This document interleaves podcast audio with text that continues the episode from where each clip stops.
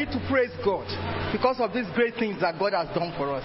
Hallelujah. And guess what? On Wednesday, I was sitting down there as the man of God was leading us to pray. Came to my spirit that in this conference, and I want you to note this and mark it. Go and read the book of Numbers, chapter 11. He said, as many people that look up unto God through the man of God, Apostle Williams, He's going to put His Spirit into us. The things that you want to do that you have been trusting God for that has never happened in your life, you are going to start to perform with the grace of God upon your life. Like He put His Spirit, the Spirit of Moses on those elders, is going to happen in this conference. So be full of expectation. Say expectation, expectation, expectation. Choir be full of expectation because you are going to sing and prophesy like never before. Because the, the grace upon the man of God, Apostle Williams, is in the house already. So just tap into it. And you, by birthday, ah, there is a skill that is coming. You are going to play more than butterfly. Hallelujah. From one flower to the other. And uh, brother Junior there, you are going to play. And who is the other person? Ah, uh ah, you are doing great things. And who is the one other? The drum is going to, to, to blow. You know? And my young man here, don't worry. The, the hands of God is upon your life. So just be ready. Because the grace of God upon the man of God is coming upon us in this conference. With that in mind, I want us to read the book of Psalm 24 with an uplifted hand. The earth is the Lord's, and the fullness thereof, the world and all that dwelleth therein. For he has founded it upon the seas and established it upon the waters. Who shall ascend the hill of the Lord? Or who shall stand in his holy place? He that has clean hands and a pure heart, who does not lift up his heart toward his faults, nor swear deceitfully. He shall receive blessings from the Lord and vindication from God his Savior. Such is the generation of those who seek him, who seek your face, O God of Jacob. Selah. Lift up your heads, O ye gates, and be lifted up, you ancient doors, that the King of glory may come in. Who is this King of glory? The Lord strong and mighty, the Lord mighty in battle. Lift up your heads, O ye gates, and be lifted up, you ancient doors, that the King of glory may come in. Who is this King of glory? The Lord Almighty. He is the King of glory. Amen. Psalm 145. I will exalt you, my God the King. I will praise your name forever and ever. Every day I will praise you and extol your name forever and ever. For great is the Lord and most worthy of praise. His greatness no one can fathom. One generation will commend your works to another. They will tell of your mighty acts. They will speak of the glorious splendor of your majesty. And I will meditate on your wonderful works. They will tell of the power of your awesome works, and I will proclaim your great deeds. They will celebrate your abundant goodness and joyfully sing of your righteousness. The Lord is gracious and compassionate, slow to anger and rich in love. The Lord is good to all. He has compassion on all he has made. All you have made will praise you, O Lord. Your saints will extol you. They will tell of the glory of your kingdom and speak of your might, so that all men may know of your mighty acts and the glorious splendor of your kingdom. Your kingdom is an everlasting kingdom, and your dominion endures through all generations. The Lord is faithful to all his promises and loving towards all he has made. The Lord upholds all those who fall and lifts up all who are bowed down. The eyes of all look to you, and you give them their food at the proper time. You open your hand and satisfy the desires of every living thing. The Lord is righteous in all his ways and loving towards all he has made. The Lord is near to all who call on him, to all who call on him in truth. He fulfills the desires of those who fear him. He hears their cry and saves them. The Lord watches over all who love him, but all the wicked he will destroy. My mouth will speak in praise of the Lord. Let every creature praise his holy name forever and ever. Amen.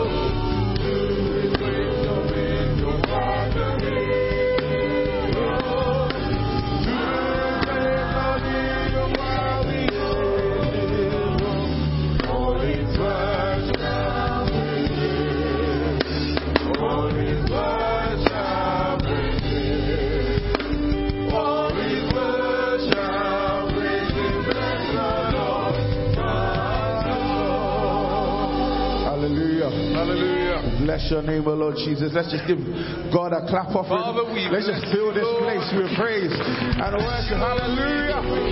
Hallelujah. King of kings, you are worthy of who honor your worthy of all praise. Bless your name, oh God. You are the King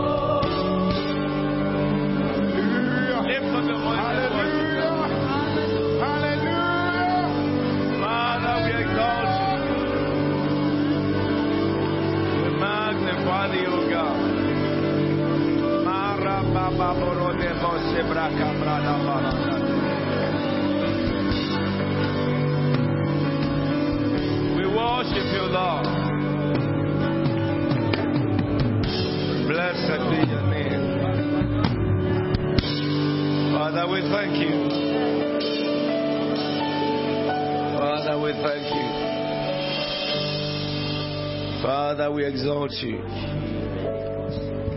Be thou exalted, O God. Our God and King, we worship you because you are our God. And you are our Father. We thank you for the love that you have for us, or you have towards us. We thank you for 33 years of existence as a part of the body of Christ. We thank you for the days of little beginning. Why we almost got to the church today, Lord, I was talking with my wife. This church, what we have gone through, there was a time in the history of Christ Faith Tabernacle that we could not afford to buy a combo. Because all the offering collected cannot buy a combo. And then I went to work. And that salary that I put together, we bought a combo. There was a time that we got a building of 430,000 pounds. We were not able to raise 100,000. And we bought that property like camel passing through the needle of the eye of the needle. But Lord, today, 33 years is a different story. When I consider the works of your hand, the moon and the stars that you have created, when I consider the works of your hand, and all the people who you have given to us as a family, in the days that there was no one to share the vision with, in the days that some believed that the vision is not from God and they walked away, people who have been pillars that we rely upon. In the days, Lord, that some were used by the devil to oppose your authority. In the days of rebellion of all manners of kinds and kinds. In the days of deception of the devil. In the days of nothing. But you have kept the remnants. Upon the remnants, you have built your vision. As you said, I will build my church, and the gates of hell shall not prevail. All that matter to destiny, you retain us. And those who do not matter to destiny, you allow them by their will to depart. So that you could do what you want to do with us. And you really did. If we know how to think, we will know how to thank. You have never decreased in the midst of us, but our knowledge of you have increased by the age of the church. By prophetic, this church was born. By prophetic, the building we worship you was revealed. And you have not ceased speaking up till now. You have spoken to people, you have spoken to nations, you have spoken to government of nations. Oh Lord my God. We do not tell stories when God used to move among us. Our worship team has increased in number, in capacity across the globe.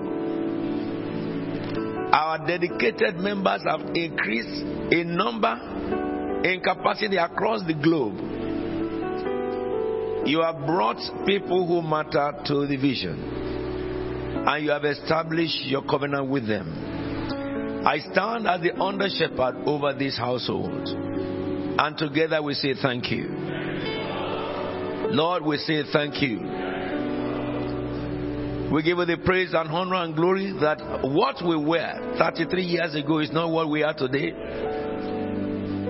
You have used us to be a blessing to nations and you have blessed us also.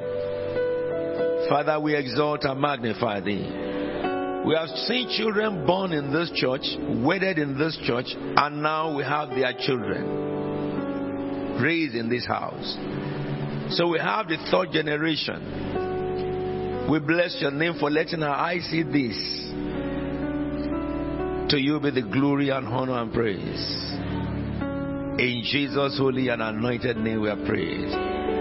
Somebody say amen. Somebody say amen. Put your hands together for the King of heaven. Hallelujah. Please, you can be seated in the heavenly places.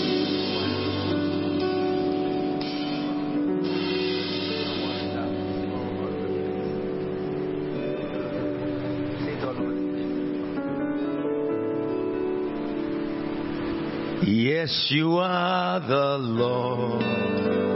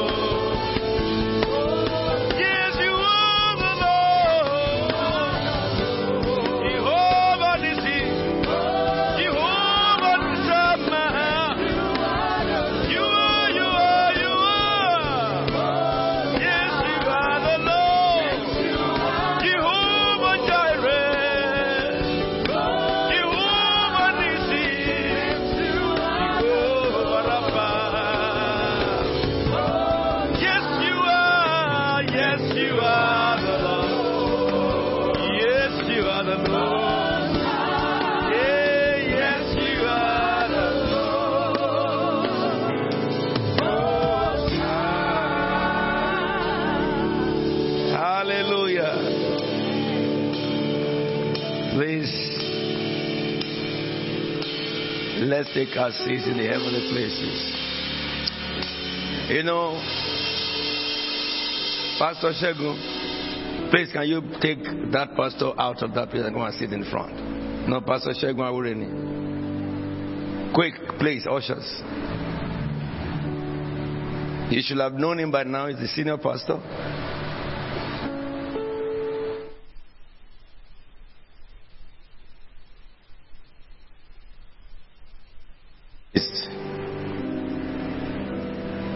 I'm thankful for God to bring you into this family.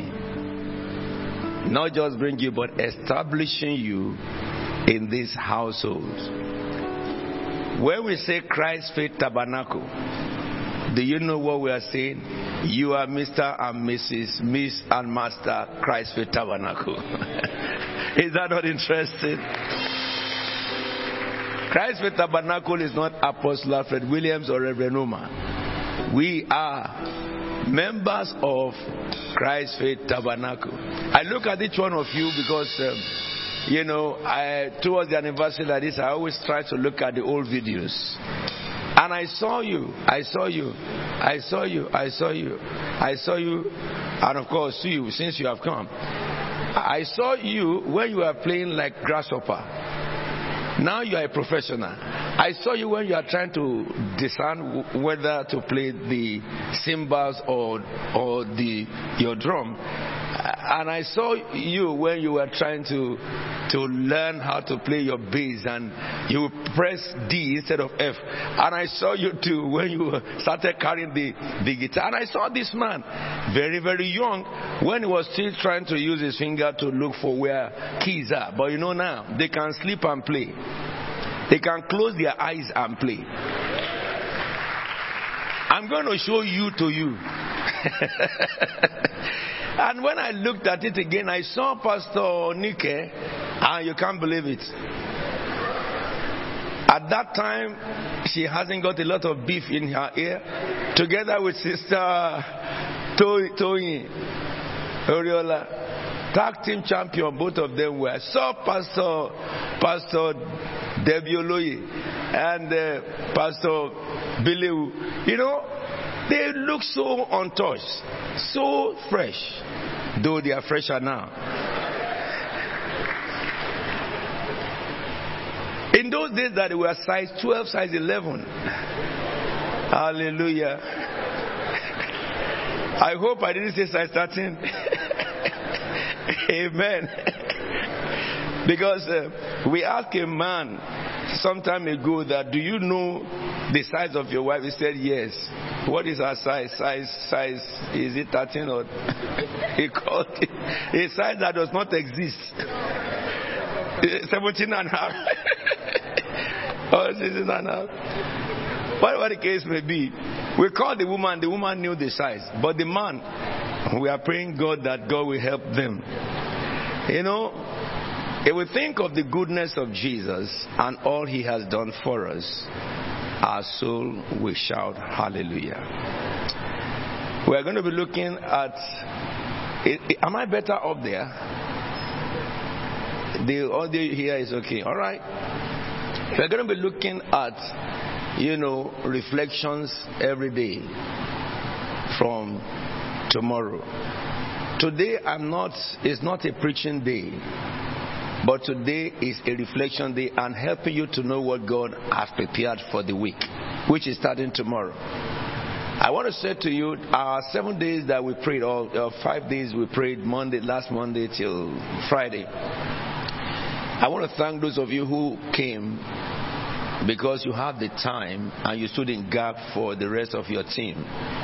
I recognize that a good number of us, because you know it was last week Sunday during the service, Lord said I should gather you to pray, and I expect that those of you who probably your work will not permit and all stuff like that will not be able to come. Nevertheless, your mind was with us, and so we prayed on your behalf, and we reached heaven.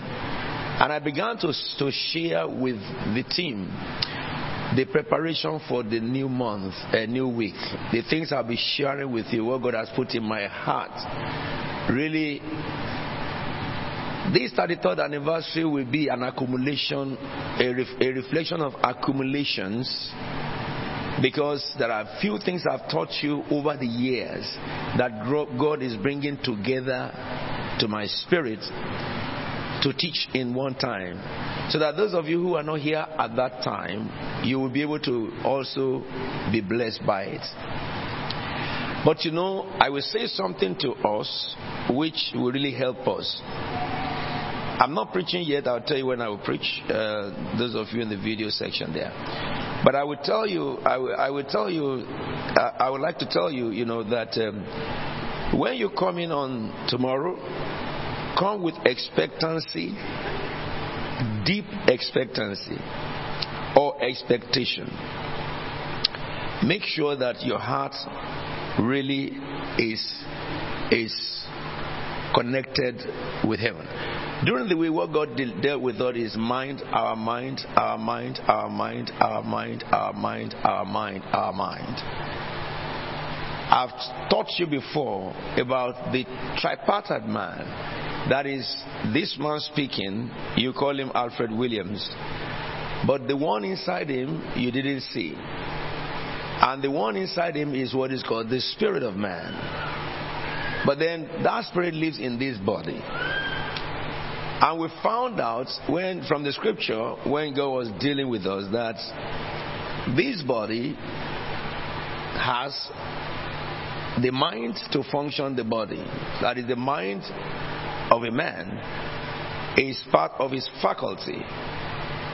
And it functions by what his mind determines. But another thing I help you to recognize and remember is this the spirit also is more real than the body. Because the spirit is the one that entered the body before the body received life. When the spirit leaves the body, the body is just a garment, it will fall down like a cloth and it will soon rot away straight away into sand. But that spirit also has what is called a soul. As mind is to the body, the soul is to the spirit. However, the mind of man dies when the body dies, but the soul of man lives on because the spirit of man never dies. Now, one thing that God has emphatically broken down to us in this, this, this period over the past two months, really from January, is that if you are a child of God, you, you, you, you, you are the one who determines what happens to you. However, we looked at these very details during the week, and we look at the gift of the Spirit, and we looked also at the calling, ministry calling. We'll be focusing very much on that this week, so that every one of you will have clarity about gifts and calling. They are two different things. But I will say this to you that don't miss any meeting. For the seminar in the day, I recognize that we will not have the whole church in every year's seminar. If you miss this year's seminar, don't miss next year's seminar. But if anybody in CFT has a calling, if you have not gone to the seminar, you only have a calling, you are not qualified for the calling. Because the seminar is going to be dealing with equipping ministers. I don't treat any member as a member. Everybody who comes to the seminar, I treat you as a minister. And it's a good thing for those who believe that they will, you know, there's a calling upon their life and, you know, they'll be, they'll be, you know, um, they will be responding to the call sometime. Uh, not to miss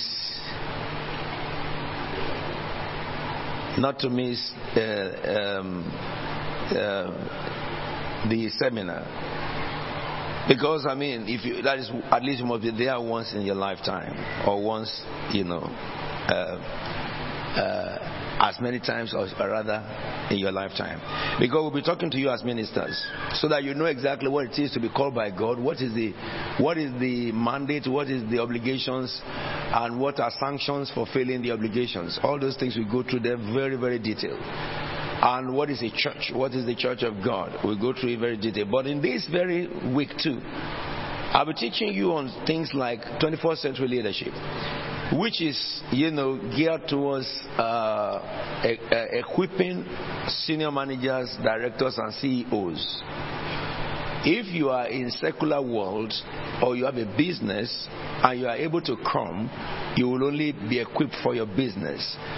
Because um, you will agree with me that there are there are occurrences that have happened on earth within the past three years, and also you will agree with me there is what is called uncertainty. What is called uncertainty? These occurrences came by what is called globalization. As much as globalization has its own advantages when it opened up and it began. And globalization had given rise to some third countries rising up, like Taiwan and other countries like that. However, the occurrences that have happened in the past three years have challenged globalization, and now we can see the demise of globalization because war in Ukraine, some parts of the world went hungry. Okay? That is what is called wicked problems.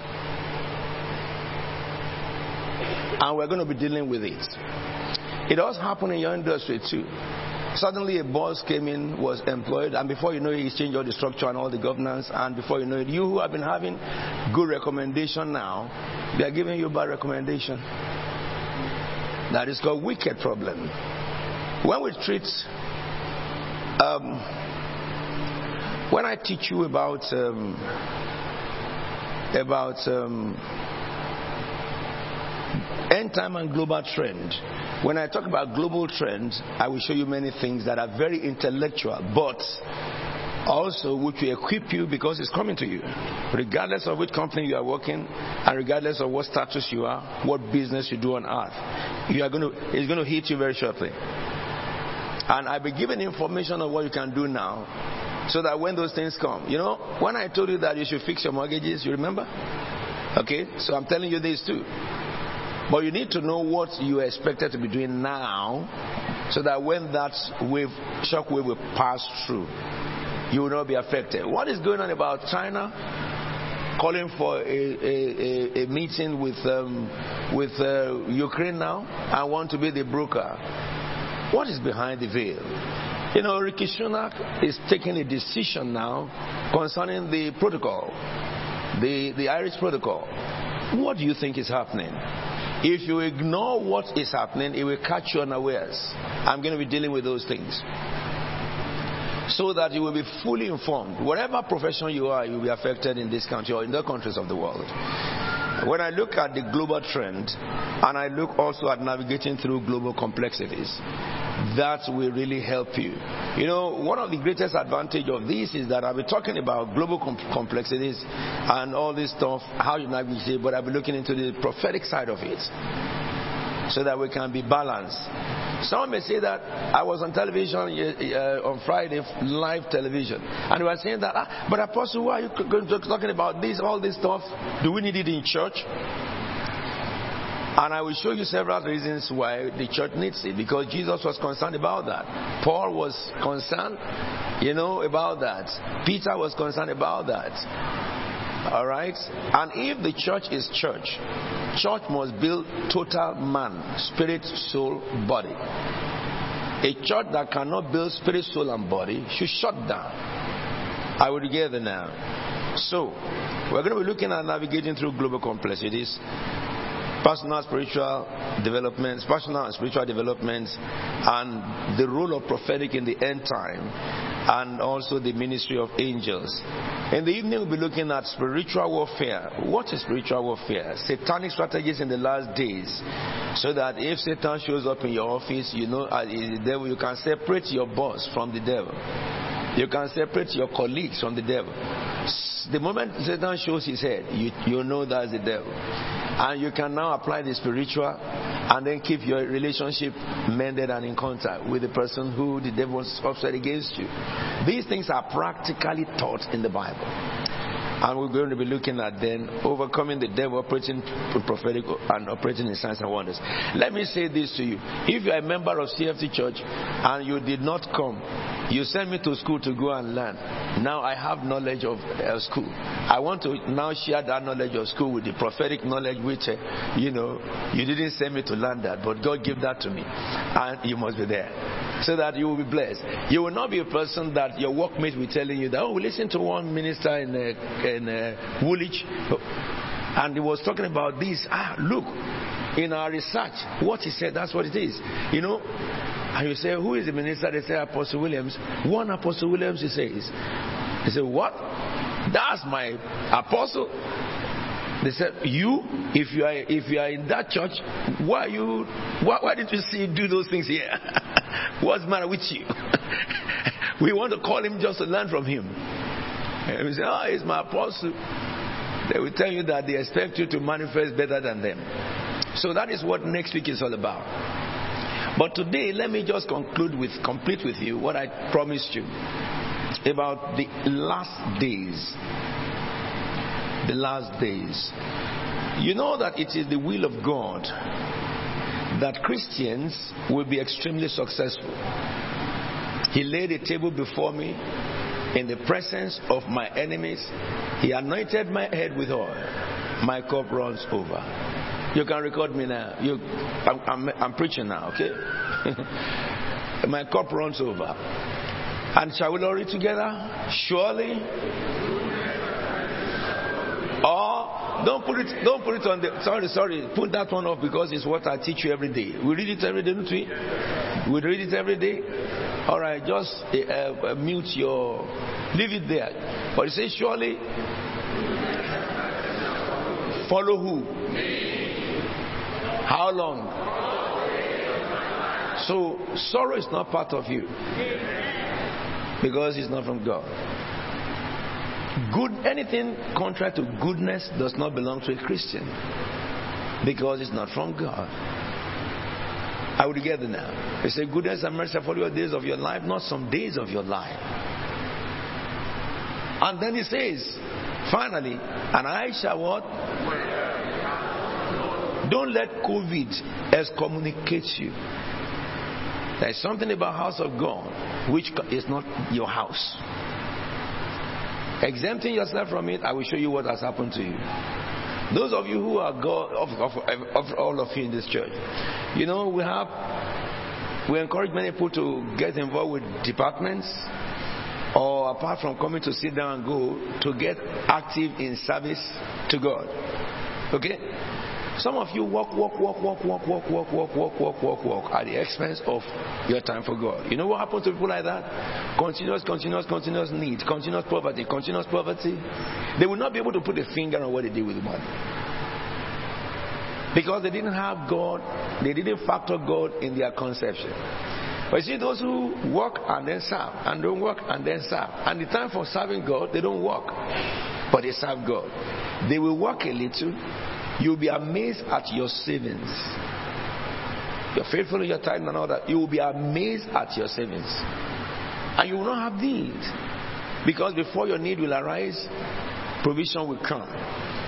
You know, if you have to leave a job, a Christian can be fired by God in a job. Because when you are there, there, there, and God wants you to move ahead and you didn't move ahead, He will make you fire you.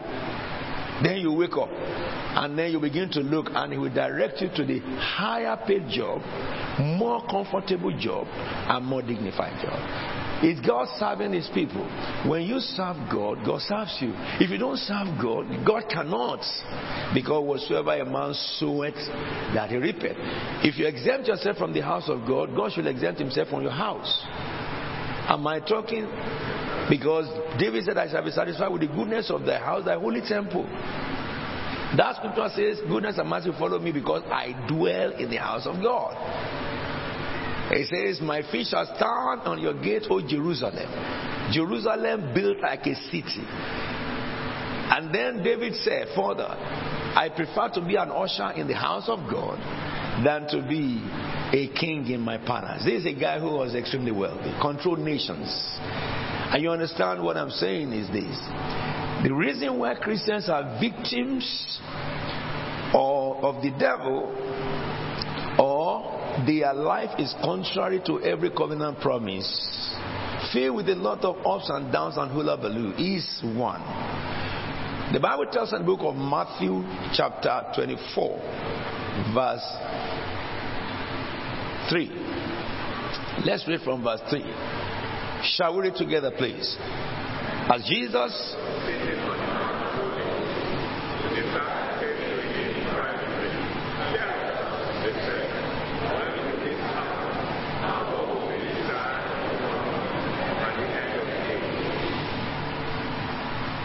And then what did he say in verse 4? Jesus. Stop. You know why I tell you to read the Bible? The Bible says in the book of Revelations 20, 20, 20 uh, that blessed are those, uh, 22nd, blessed are those who read aloud the word of this prophecy. Because the word of God, the Bible is the word of God. When you read it, life comes. And when you read it into the atmosphere, the atmosphere is charged. Because the Spirit of God, when you read the Word of God.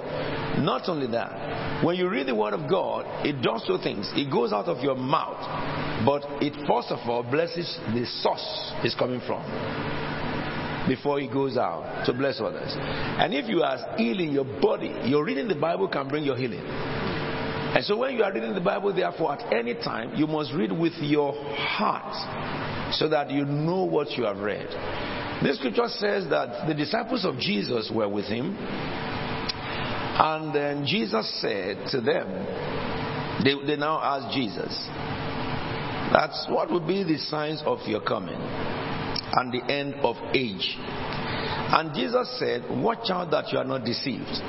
Excuse me, therefore. Deception is the last thing of Satan. I call this satanic deception in the last days and remedy. That is the topic. Satanic deception in the last days and remedy.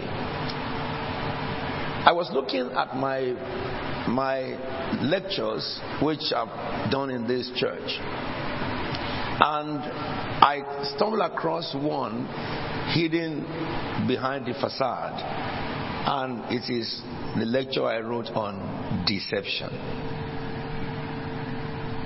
Now, I told you the last time when I introduced this topic, I introduced this topic by talking about delusion in the last days. And I remember I told you that deception is different from delusion. Now, I will read to you what I wrote at the time I was teaching you on deception. The distinction of deception from delusion. Deception, I told you, um, delusion, I told you, is a progressive deception that gives birth to delusion. If somebody lives a continuous life of deception, he will end up in delusion. I'm sure you all understand what I'm saying. Yes? Do you agree with that? Say amen. amen. Wave your hands if you agree with that. If I decide to believe a lie, all right, I was deceived. If I continue to live in deception, daily deception, I will end up in the ocean of delusion. And I tell you something a person deceived can be prayed for. A person deluded, don't pray for them because it is only God's mercy that can change their view. They must go to a destructive end because everywhere that delusion is mentioned in the Bible, it's, it's, you know, it always ends up in calamity. The sanction of delusion is destruction. That is, the penalty of delusion is destruction. But before a person gets to delusion, he must have been warned by God in his deceptive ways. And when he has been warned and God, he gets to the line and he breaks the line. He that breaks the edge the serpent shall bite. That's what the Bible says. Nobody can pray for them except God's mercy. Now, before I remind you about the delusion, let's look at what is deception. Deception is a form of brainwash. This I wrote it, I lectured you 2018. It's a form of brainwash which has its root in the mental of man. All right? It emanates from the influence on thoughts developed in his spirit. Some thoughts developed in his spirit, that is the source of deception. And that will now influence his thoughts. And this development comes through various sources. It may come through a man, it may come through politics, it may come through social media, it may come through demons speaking to their mind. They have various sources where this comes from. I think I will stand up, mount up there. Yes. Amen. That take care of that. Don't worry, it takes care of it. So, but who can tie me down here? You look too far from me. Just reduce my my volume. I don't like to be detached from people because I can move among you. Just reduce reduce your volume here and there. Okay. So you can hear me everybody. Good. That's all right. Now, so that is deception. I say it emanates from the influence of on thoughts. Okay? That's when you think about particular thing, then that thing influences you. Okay? Now, but that thought is developed from your spirit. Okay?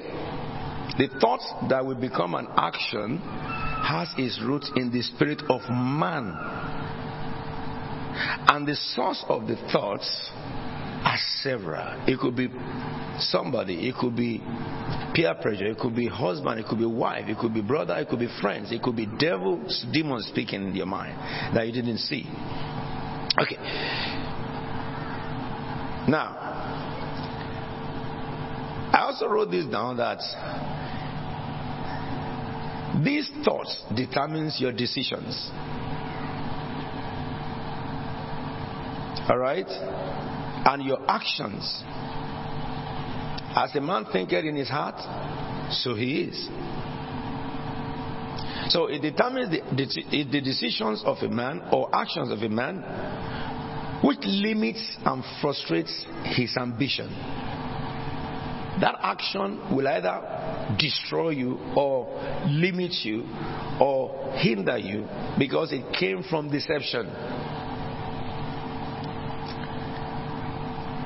It determines the decision and actions of a man which limits and frustrates his ambitions and his good and noble intentions. I think when I taught you this, I just finished my LLM and I read some articles on jurisprudence. And I love that topic so much. And I began to look at the scriptures from the stories that I've read in jurisprudence. And I now infer this as my own personal decision on what deception could be. What deception could be. However, the Bible puts it this way 1 Corinthians 2:11 For who among men knows the thought of a man except the man's spirit within him? So you see that my inference is correct. That the thought has its roots developed in your spirit. Is in your spirit. That's why the Bible says that who knows the mind of a man except the spirit. So there's a connection between the spirit of man and the mind of man. Isn't it? And we went further to say, same way, who knows the thoughts of God except the Spirit of God? So we are concentrating on the Spirit of God every day for this week. So which means that the more you know about the Spirit of God, the more you can know about the thinking of God. Correct? Correct? No, no, no. I'm looking at this as in expressing what deception is. Opposite of all what I've said is when the Spirit of God speaks to a man. Opposite of it is what the Spirit of God speaks to a man. Hey, look at me. You will succeed in life. Either you say amen, you didn't say amen. God will force you to succeed. Come on, say amen at the back there. You are in this house to fulfill destiny.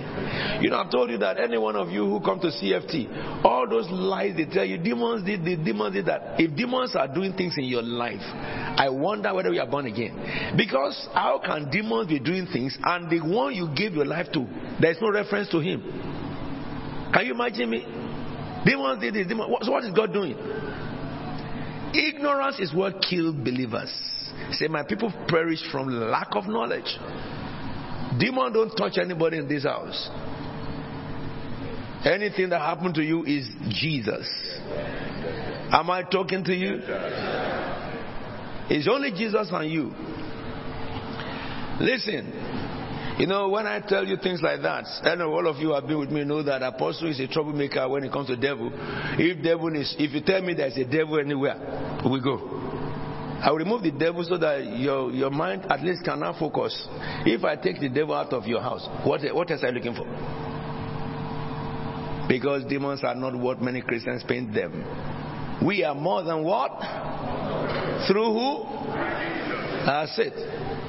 I am what the Bible says I am. Can you say, I am what the Bible says I am? I am not what the Bible says I'm not.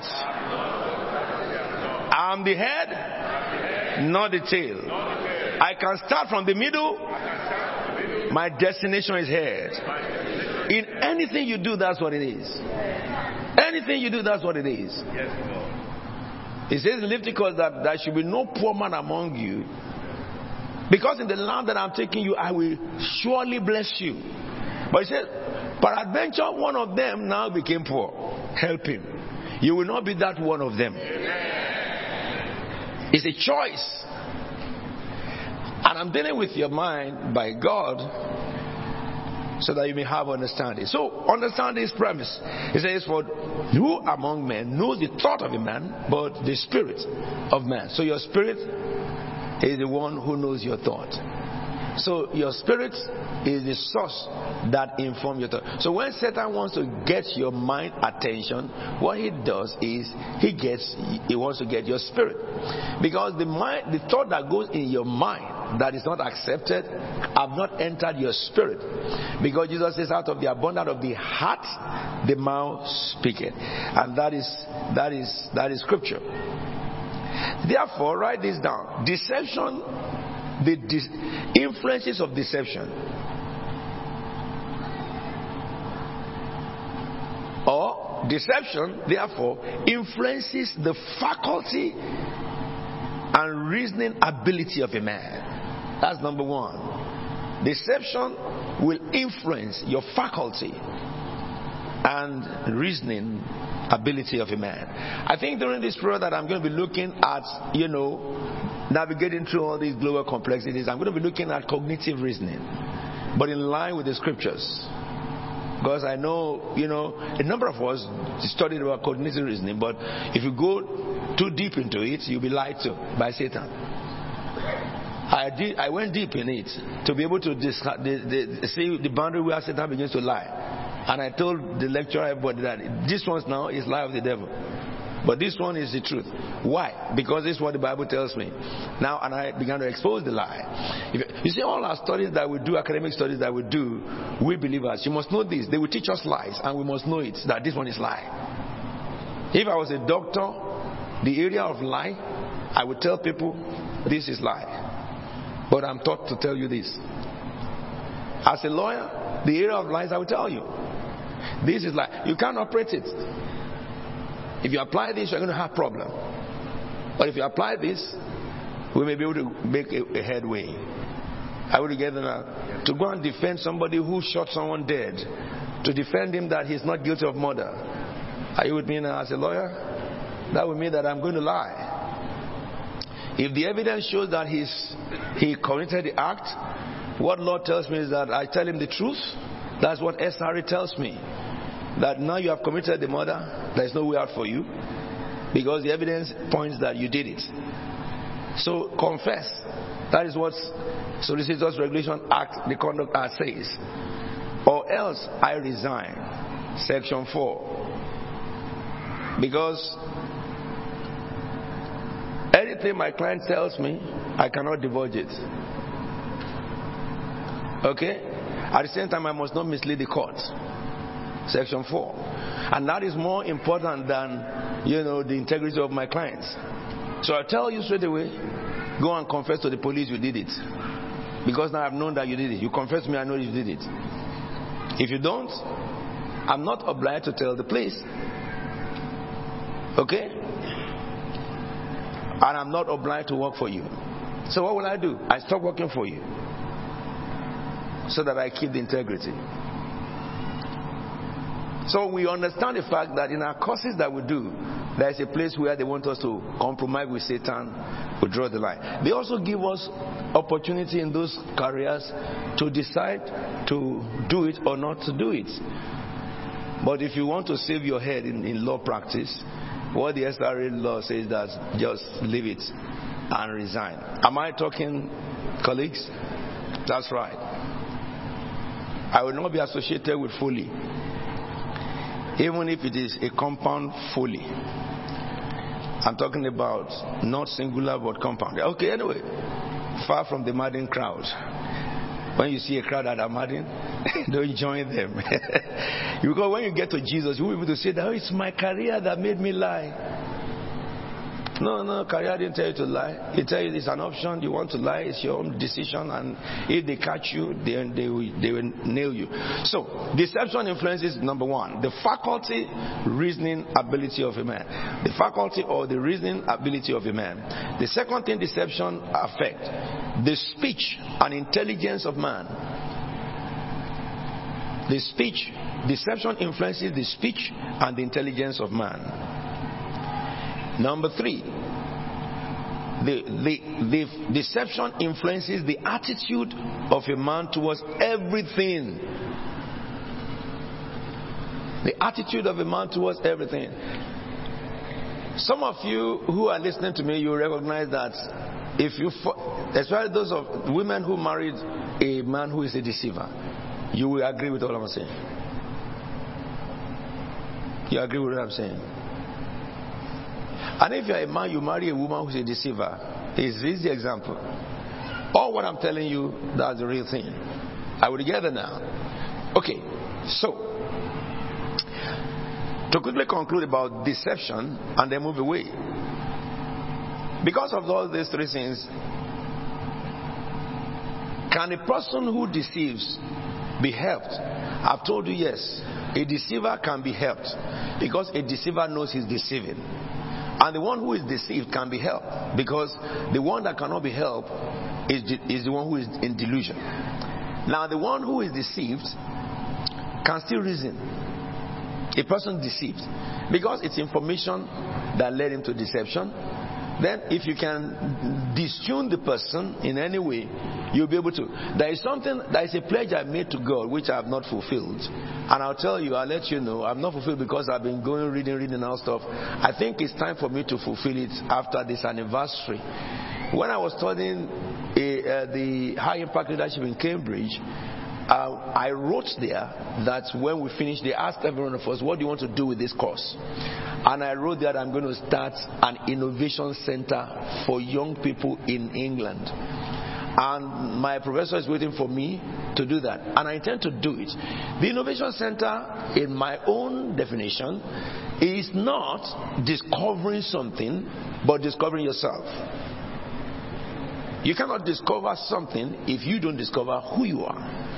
So I have these lectures that I call 21st century leadership, which I have written various training that can distune a person who has been deceived from the scriptures. It's academic, but it's all scriptural based. So, somebody who had been deceived can be helped by giving right information and allowing that person's mind to process the new information in comparison with what he has been told.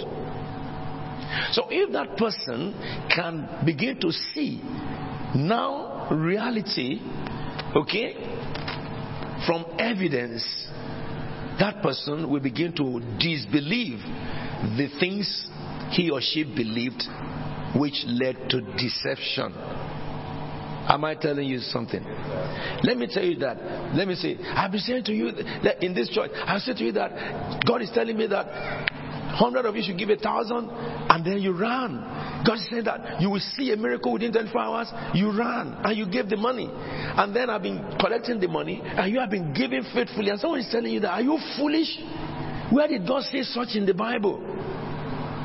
God didn't say the you give today, you get in 24 hours. He said, in the morning, so in the evening, do not hold up your hand because you do not know which one, whether this or that.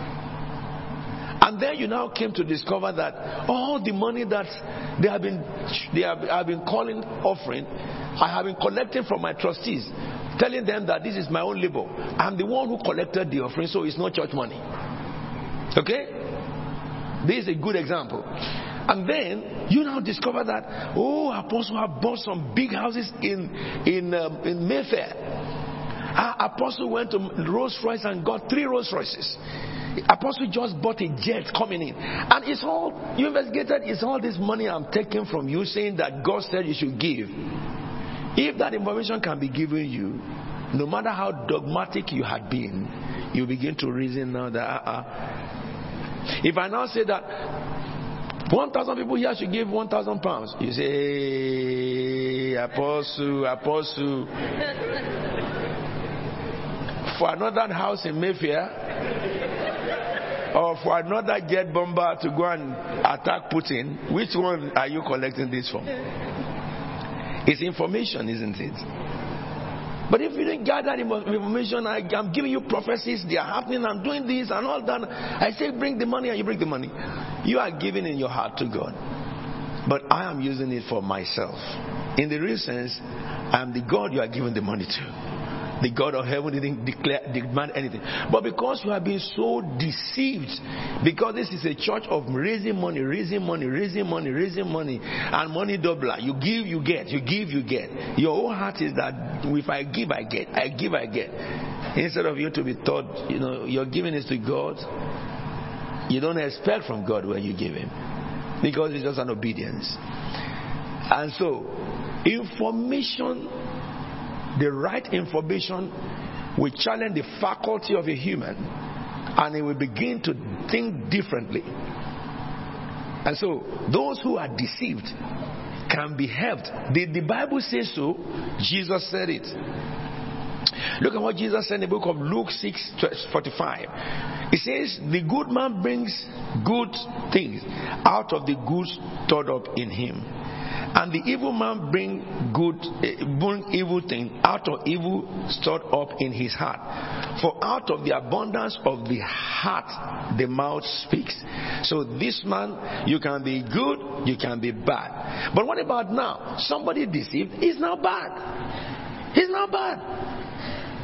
And all these lectures that, that intimidate people in church, I mean, I have some other people who, in their church, everything is demon. Even when a cockroach, if as you are as you are here, if a cockroach just fly out of somewhere, they begin to pray in tongue, pray in tongue, pray in. He's a demon, he's a demon. You know that kind of paranoid. The cockroach is in your church because your church is not tidy. Yes. I had I met a pastor before who worked with me, Pastor Dapo, we and I did a crusade and that day the pastor came next day said, Ah Apostle, you are an anointed man. I said, Why? He said, When I go to yesterday, if I see demons and they are flying in his house all over the whole place. Uh-uh. I said, My own anointing doesn't make demons fly. Tell me, where did you see them? How do they look like? Describe them to me. And the man said, Ah, Apostle, they are rats. it's rats. He called that. Rats. So I said, so the demons are rats. My own anointing, my own anointing is not so high as to be invoking rats. Your house is dirty, Pastor. Your house is dirty. you know, outside there, there are so many things. So people are paranoid. People think negatively, and they produce bad seed. If you are taught the good thing, you produce good fruit. But what about somebody who had been bad? Somebody who is terribly bad. Somebody who is deceived and live all his life in deception. You buy a car, you must conduct deliverance. You buy a house, you must conduct deliverance. All the stuff.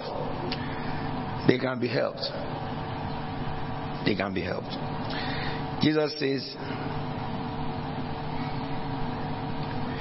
in the book of Matthew,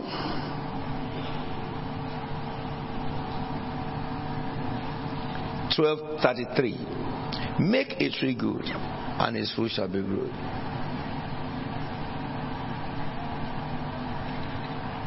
Did you see this now? So we can make a tree that is bad good. Because out of the abundance of the heart, the mouth speaks. And I tell you, I submit to you, I said to you that deception influences the faculty, reasoning ability of a man. The faculty or the reasoning ability of a man. Deception influences the speech and intelligence of a man. Deception influences the attitude of a man towards everything.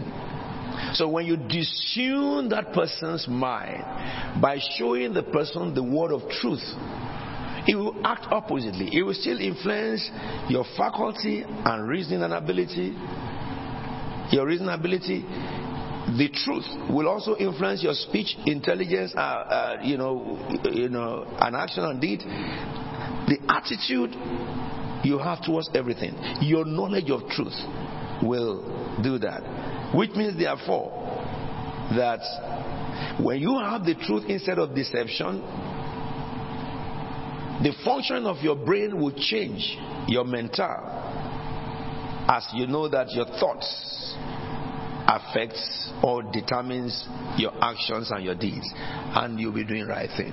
That's just so.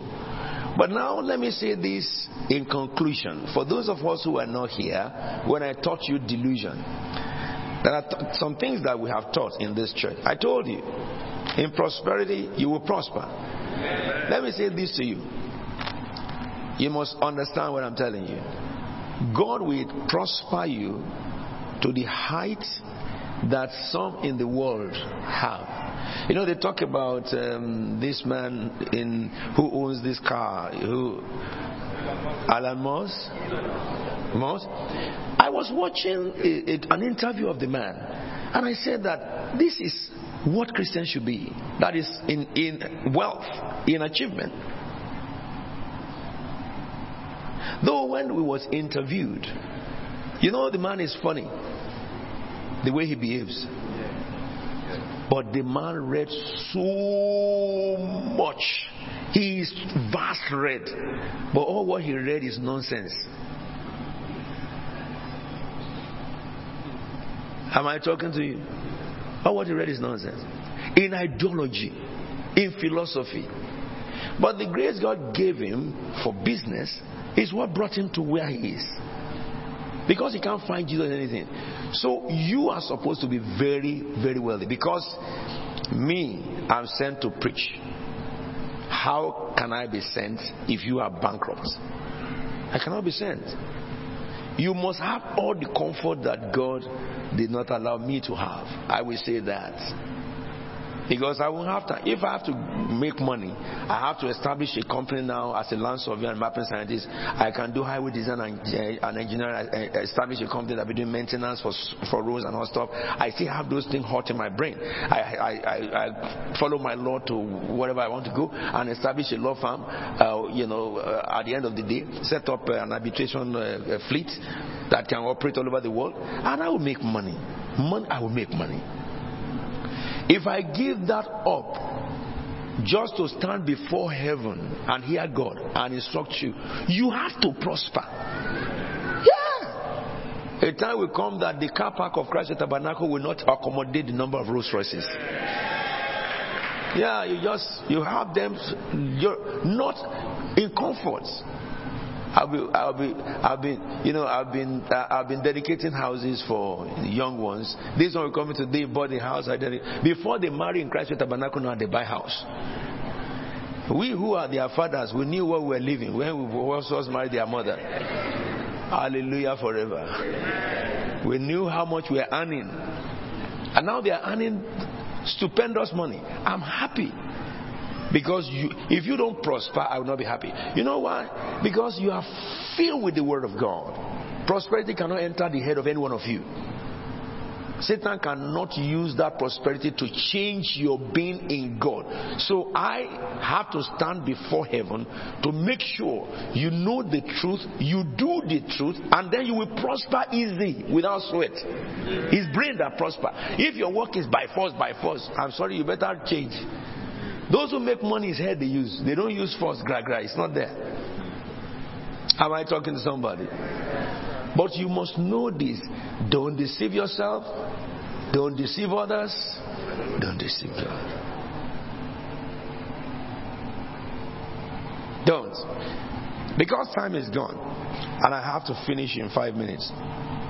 Remember my definition of delusion.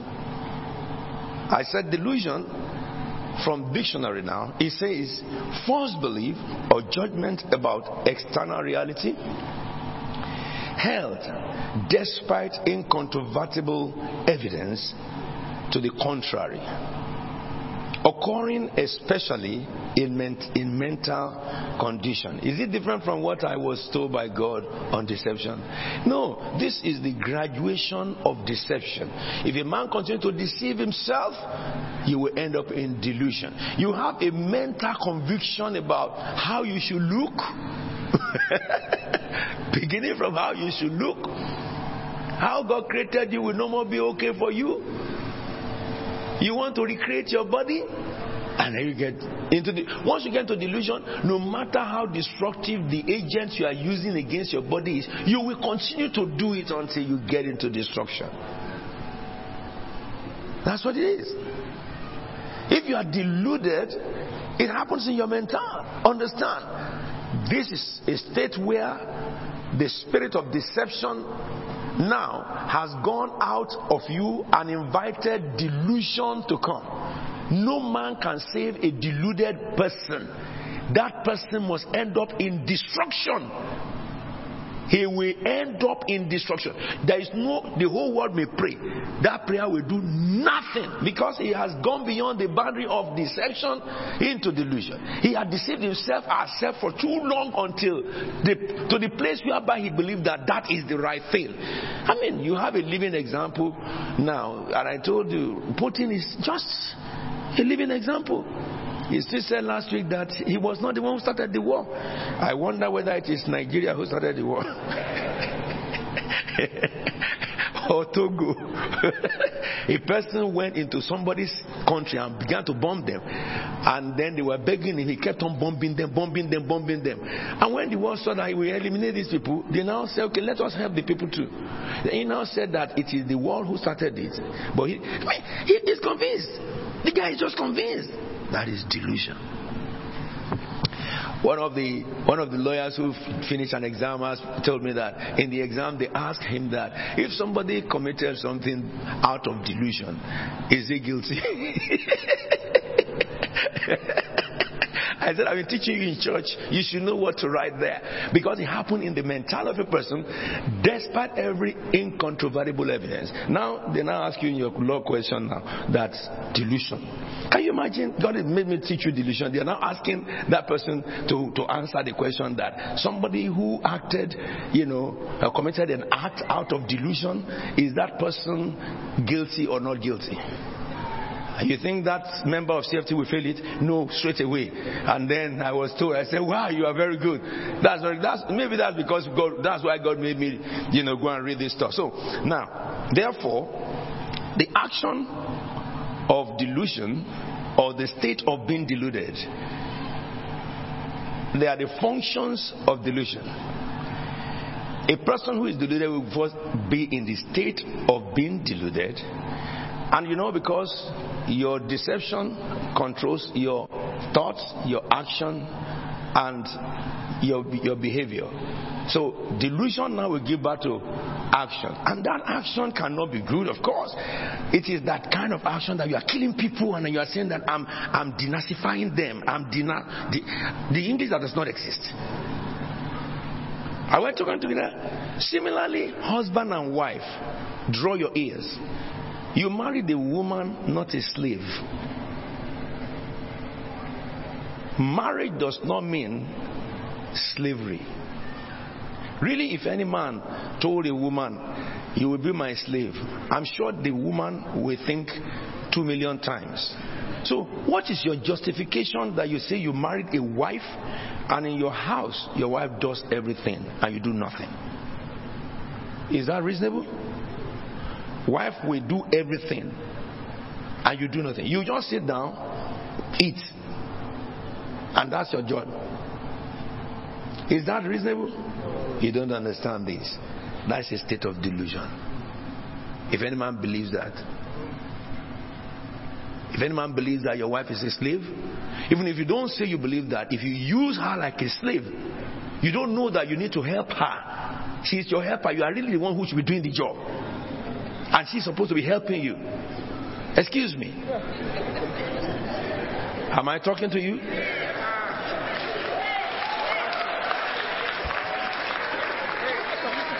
Look at them now. Nevertheless,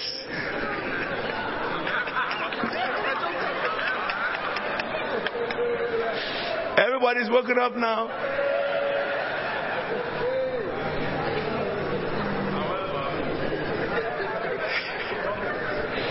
Okay. So, a husband must cherish his wife. Husband who don't do that, they are deluded. Okay? A husband must care for the wife because she's your rib. A husband must be the father in his house and to his wife. If your wife is tired, you just go to the kitchen and cook. If you can't cook, learn it from her. If it is your wife who cook, cook, cook, cook, cook one day, God will ask you. You didn't employ a cook. You employed, you, you, you, you, you married a wife. Well, well, she's your primary duty to cook. But what about if she's tired? Ask from mommy. If I, if my wife is tired, or if I see that my wife didn't come to bed on time, because she study, study, study, study, you know, she can study all night and come and sleep at 5 a.m. I told you yesterday now, Friday, isn't it? But I will not stay with her. Or she wants to clean the whole kitchen, and I am tired. I will tell her I'm tired and I go and sleep because I know that if I sleep, I have time, I have to wake up to other duties. I will not say that she didn't come and sleep with me. It's an offense. No, if that is what she's had desire, I should do it. However, if she now slept and then I have woken up and I have to wake up to come and eat, she wants to come and cook for me. And I say that she does that she wants to come. I say, no, no, no, you cannot come. Because you just slept three hours. Sleep, I will wake you, I won't eat. I will wake you up in about four hours. When I wake her up, she says she's coming. And you know, women, when they say they are coming, they are really coming. Isn't it? All of you do that. They have to clean this, they have to clean that. So, what do I do? I will go down and I ask her, Where is the food? She's the custodian of the food, Minister of Agriculture. she tell me, It's in this, it's in this. Okay, bring them out for me. When I come down, I'll come and do it. She had cooked it already. When I bring them out, I'll just go and sort myself out. If I have to do the ground rice, I do it. When she comes down, expect to come and come and do it for me. I have done it for her and for me. I've done the soup because the soup is just to warm it. Okay? Put it on the. Ah, why did you do it? I, I have to do it because now my hunger is almost turned into anger.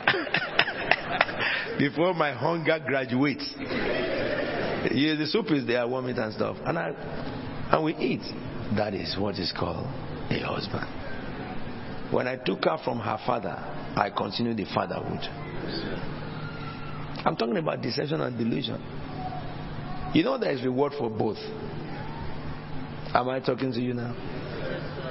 So if you miss my marriage seminar, change your mind. Okay? Make the tree good, and its fruit shall be good. I want everyone to check the area of your life that the tree is not good. In your decision, you will know. In your attitude, you will know. In the way you respond, you will know.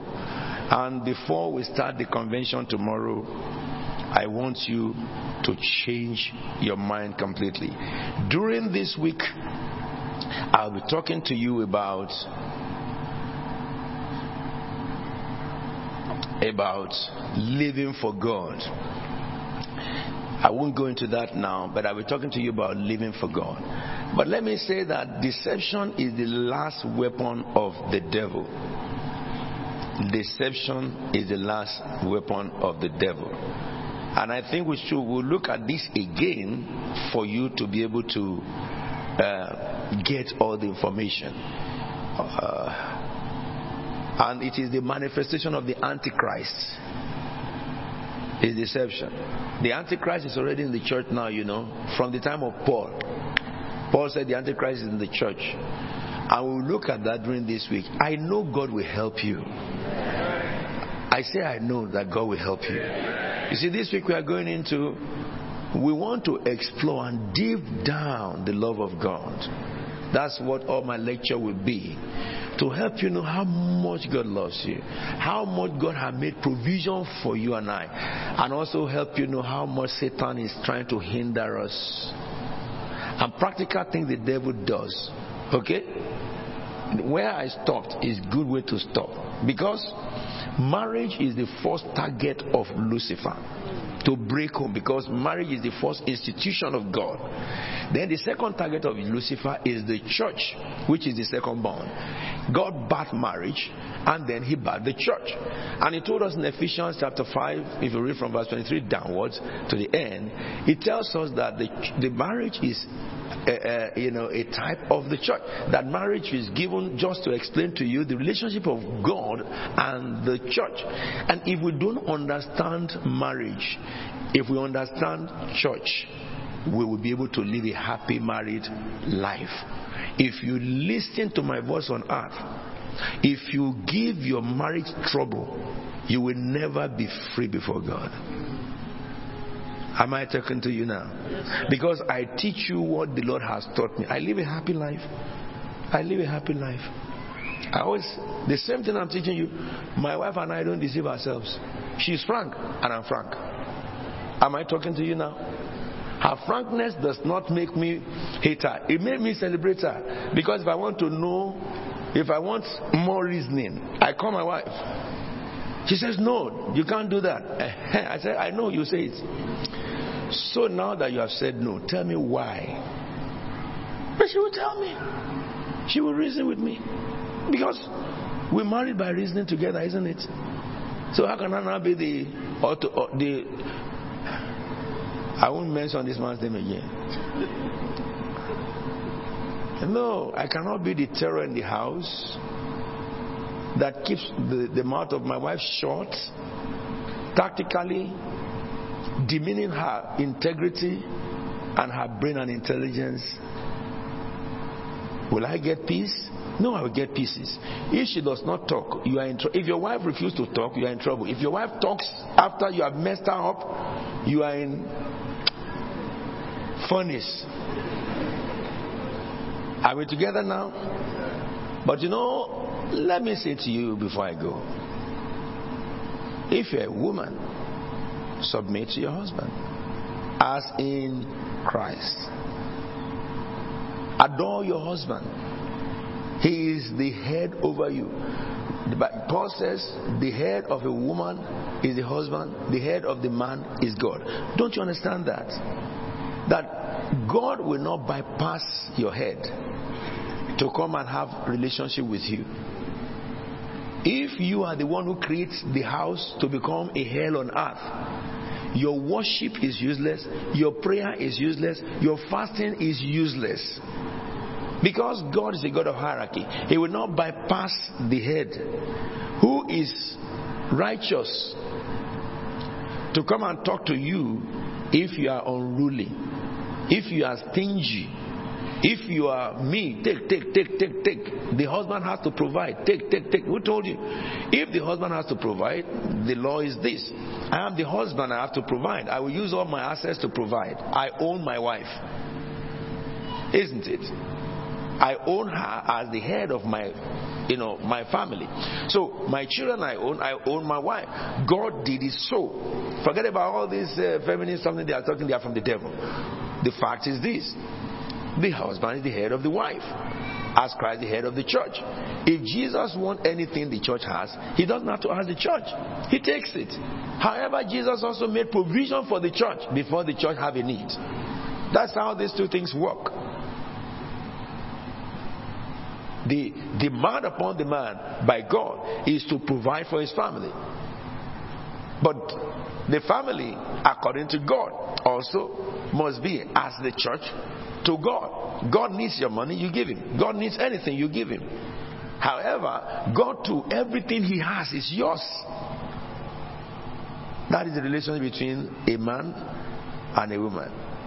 And don't forget the three centripetal first, uh, ingredients of marriage collaborate, transparency, collaboration, and cooperation.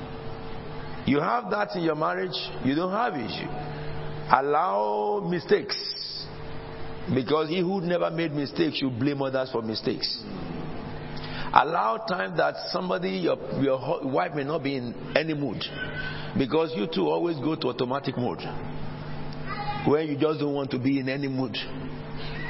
Allow your spouse to be tired. Because it's not a machine, either man or woman. And reason together.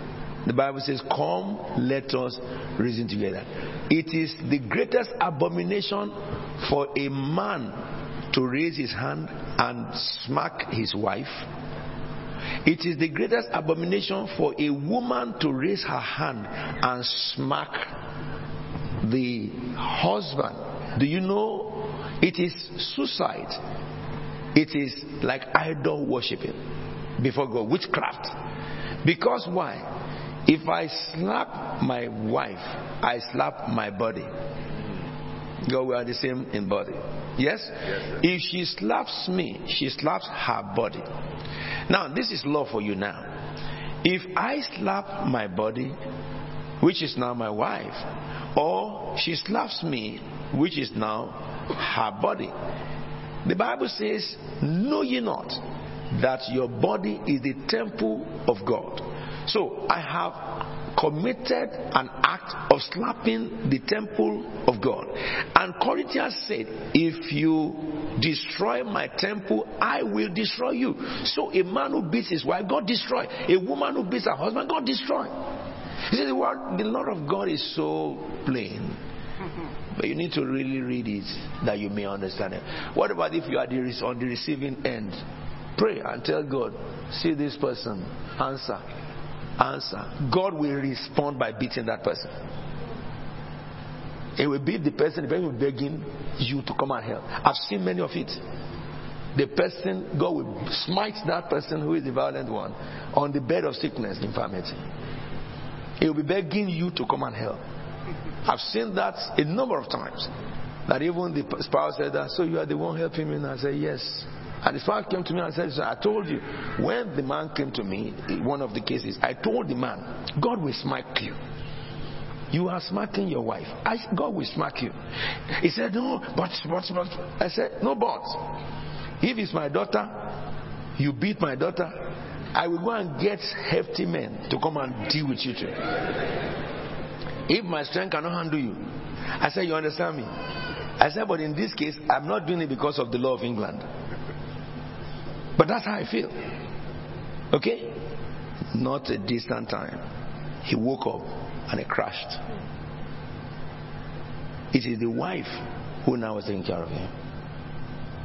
You know, when God slap a man, Doctors will not know whether it is stroke, whether it is hypertension, whether it's high blood pressure, because every organ will just be misbehaving. So, they test kidney today, they test liver tomorrow, they test lungs next tomorrow, they test. Ask from doctors, then they can't find anything. They will just say that, well, maybe you have the way you are behaving is like you, your mouth bends somewhere, you have stroke, but it may not be stroke.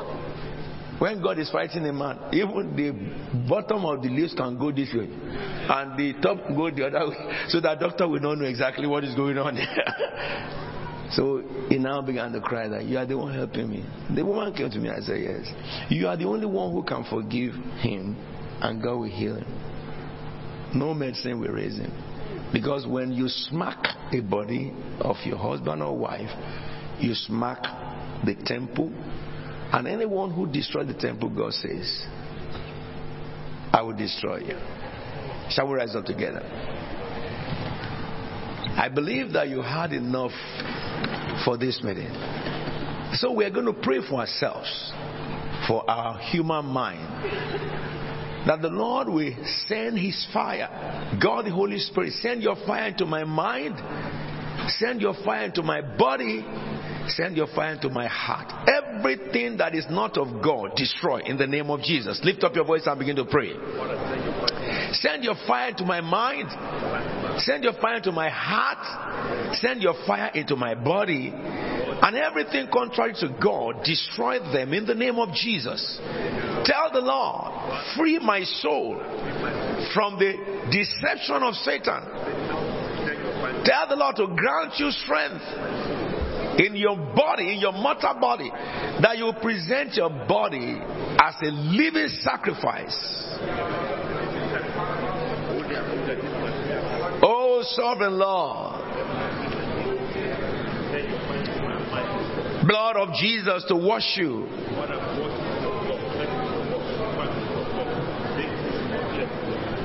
Tell the Lord to have mercy on you.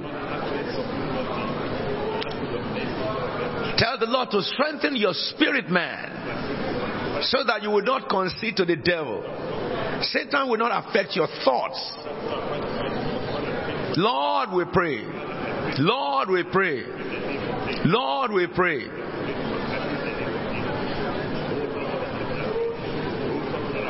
Father, Father, Father,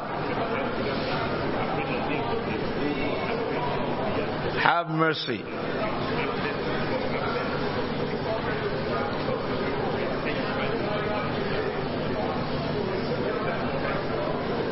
In Jesus' anointed name we are praying.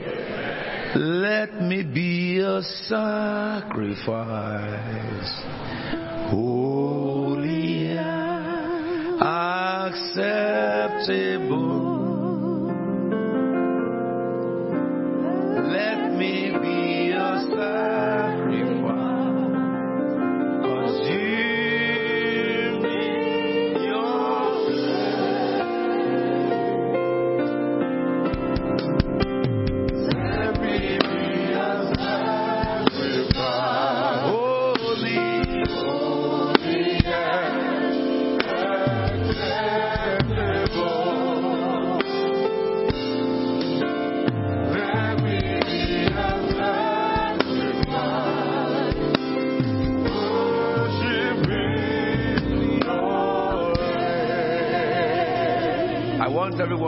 bow their heads. If you know that if you die after this meeting, you cannot enter heaven, and you would like to give your life to Jesus, lift your right hand up where you are. Just lift up your right hand. You are fed up of the way your life has been. You want an intervention from God. Lift your right hand. Don't let the devil deceive you. You have had enough of trouble. There is someone who can step into your life and make your life as good as all these people you are seeing. Let me see the hand up, please. Now, anyone want to accept Jesus as his Lord and Savior?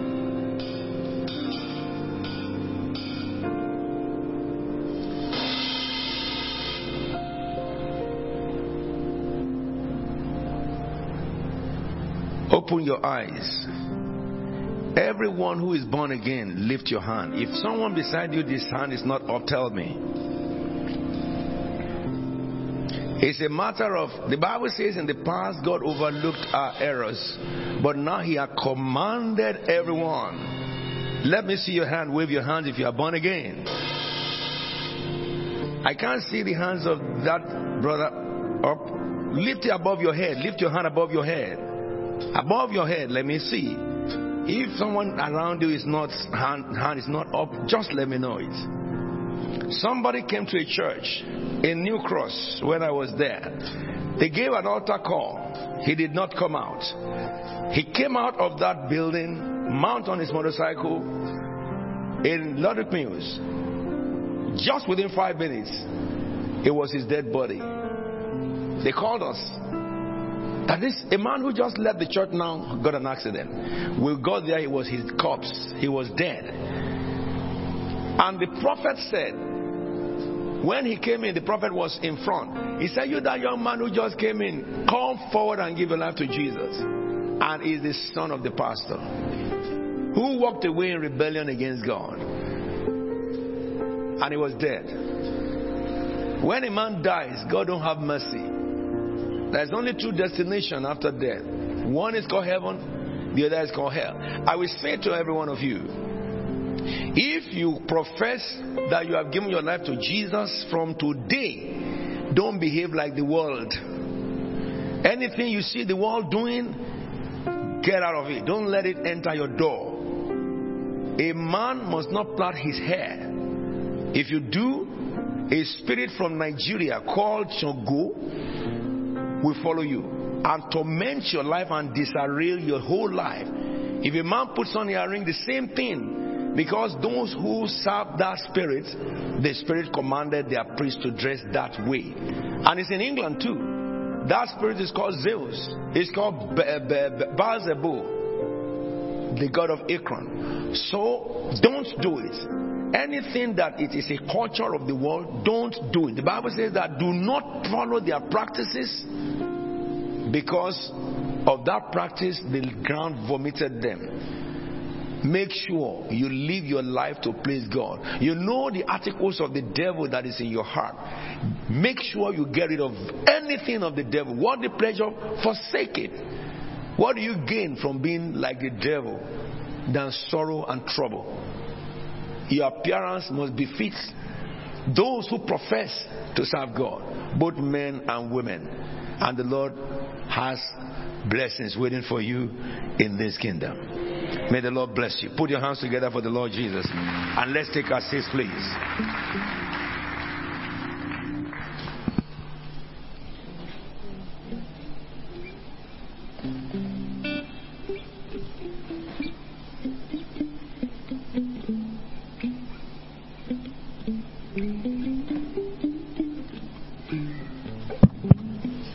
Praise the Lord. Hallelujah. Offering times. Amen. I want to thank God this morning for the word that has been sent through his servants, and we receive it as the word from the Lord. And as we prepare our offering this morning, uh, I will want to read a scripture to us. Happy anniversary, Christ Faith Tabernacle. Hallelujah. Deuteronomy chapter 16, I read from verse 13. The Bible says, Celebrate the festival of tabernacles for seven days.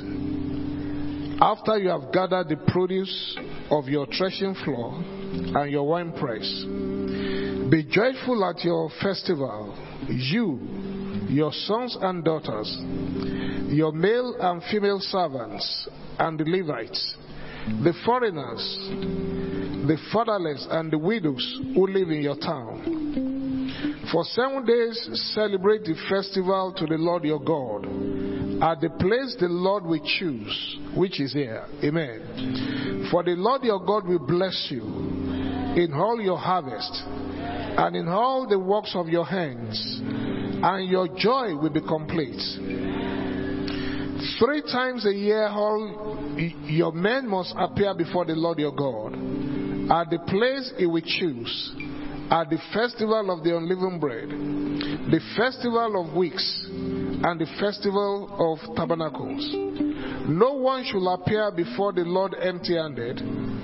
Verse 17 Each of you must bring a gift in proportion to the way the Lord your God has blessed you. As we consider that scripture throughout this week, which is our holy convocation, our convention, the 33 years of our existence as a family, as a church, and as a people. And I'll say this to us this morning, most especially to our father in the Lord and our mother in the Lord, Apostle and Reverend Uber Williams. They have been faithful over the house of God for 33 years, and they will remain faithful in the name of Jesus. With your offering in your hands, I want you to bow down your heads. I want you to talk to God. Whatever you have made up your mind that you have brought before the Lord this morning, I want you to pray. It's a, it's a special week for us. And our Father in the Lord has spoken this morning that if you are part of Christ Faith Tabernacle, you are blessed by the Lord. You can never be poor. You can never be miserable in your life. Without understanding in your heart as you give to God this morning, just give thanks to God for what He has provided for in your life. And appreciate God for the 33 years of our existence as a church. And pray that from this day forward, all the word declared by servants over our lives we find fulfillment, more so in the area of your finances, in the mighty name of Jesus. Father, we thank you, Lord, this morning for the privilege that we have, Lord, to bring before you, Lord, our tithes, our offerings. We pray that they become acceptable before you. And Lord, that you will open the windows of heaven and you will point to every life. Lord, your abundance, your blessings, you will rebuke devourers on our behalf. And Lord, your children will enjoy your abundance in the mighty name of Jesus. Thank you, Father. We give you praise and we give you glory. Blessed be your name, O Father. In Jesus' mighty name we pray. Amen.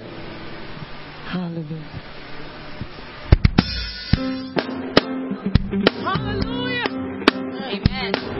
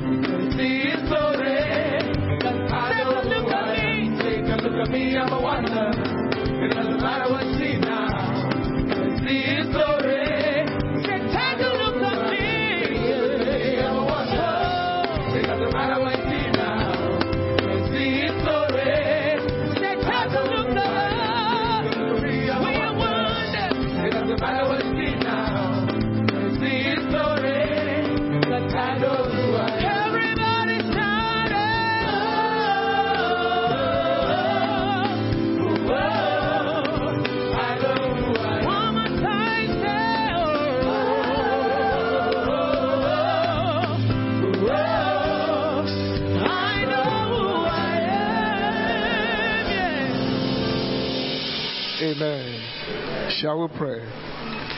Our Father and our God, we thank you, Lord, for the privilege of giving. Out of that which you have given us, we have brought this back to you.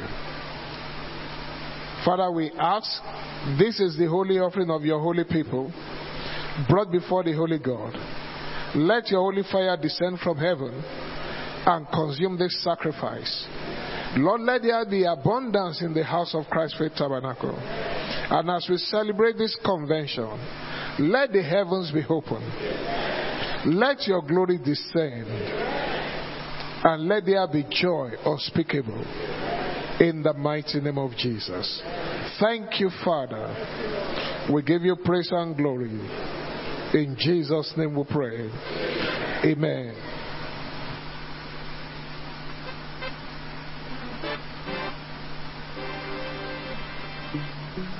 Please be seated.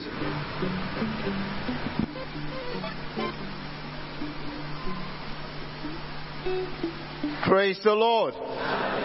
Praise the Lord. Well, I'm sure we're all excited about what God will be doing in our midst in the course of this week because we've been prepared and we know that it's going to be an awesome time. Is anyone joining us today for the very first time? If this is your very first time in Christ Tabernacle, would like to please stand. Please stand. Please stand.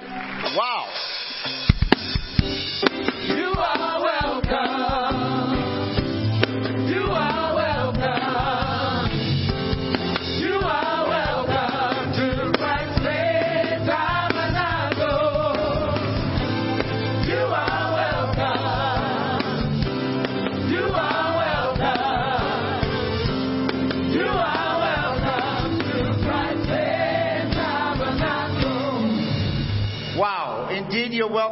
Welcome to Christ Tabernacle where the Lord is building overcomers for tomorrow.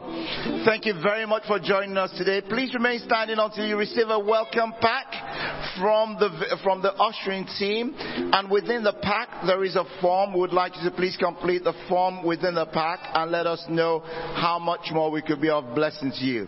Thank you very much for visiting us today. Please be seated. And I'd like to extend another welcome to Brother Kobe all the way from New York.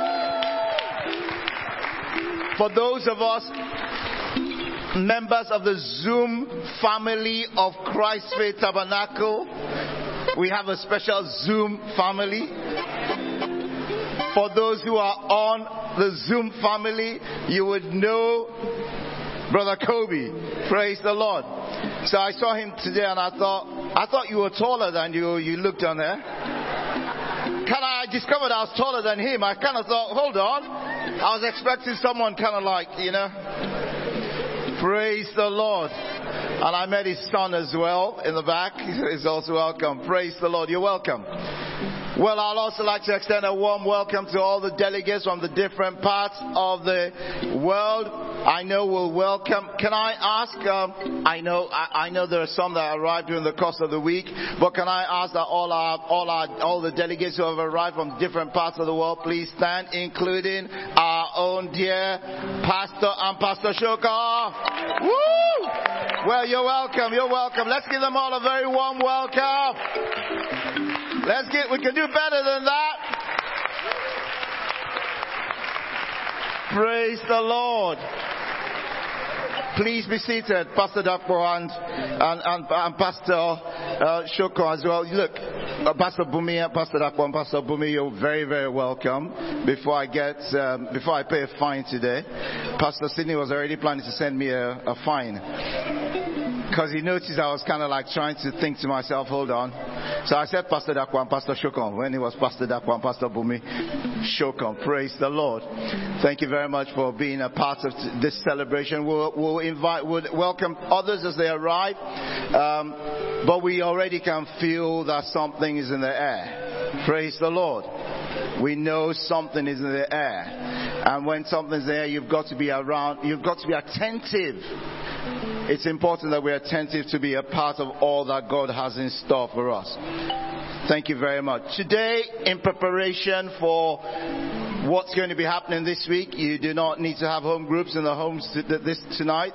Not that anyone's celebrating. Although I know a few people have not been having it anyway, it's okay. You don't need to own up, but it's okay. But tonight we'll be having communion at 9 p.m. online. On Zoom, we'll be having communion at 9 p.m. Prayers and communion, 9 p.m. Don't miss it. Please do not miss it. And those who want to join the Zoom family, please join tonight. If you want to stay on YouTube, it's okay. We're not discriminating. It's just that there's more fun on the Zoom party. Praise. Am I correct? Especially if you stay afterwards. Always something very special happening afterwards. If I've not whetted your appetite enough, well, then I can't do better than that. Praise the Lord. Okay. Also, during the course of this week, we do know what the week is all about. Anniversary. Can we see the program on the flyer come up, please? Anniversary week. Do you have a trailer? Do you have the. It's not working. Well, all through the week, apart from tomorrow, that is, um, we'll be having daytime sessions. Daytime sessions at 10 a.m. I know we've advertised daytime sessions starting on Wednesday, but Apostle wants to put on an extra one. Am I correct, sir? On Tuesday. Is there, is there still an extra session on Tuesday, sir? Is there still an extra session on Tuesday? Yes, for the people who want extra. Praise the Lord. So if you want the extra, at 12 noon on Tuesday. 12 noon on Tuesday. There might just be, I mean, but you know, uh, we, from where Pastor Dakbo comes from, they say it's Jara. Yes. Am I correct? Praise the Lord. so if you want the Jara, please come in on Tuesday at 12 noon. But other than that, 10 a.m. to 3 p.m. from Wednesday all the way through Friday, 21st century leadership. Evening convention starts. Build time is 7:30, but please arrive from 7, 7:30 for 7:30 proper start. And most of us who have taken time off, please stay in that attitude of prayer. There'll be uh, it'll be a great time to be here throughout the course of the week, and the Lord will bless you richly. And a special announcement on Friday.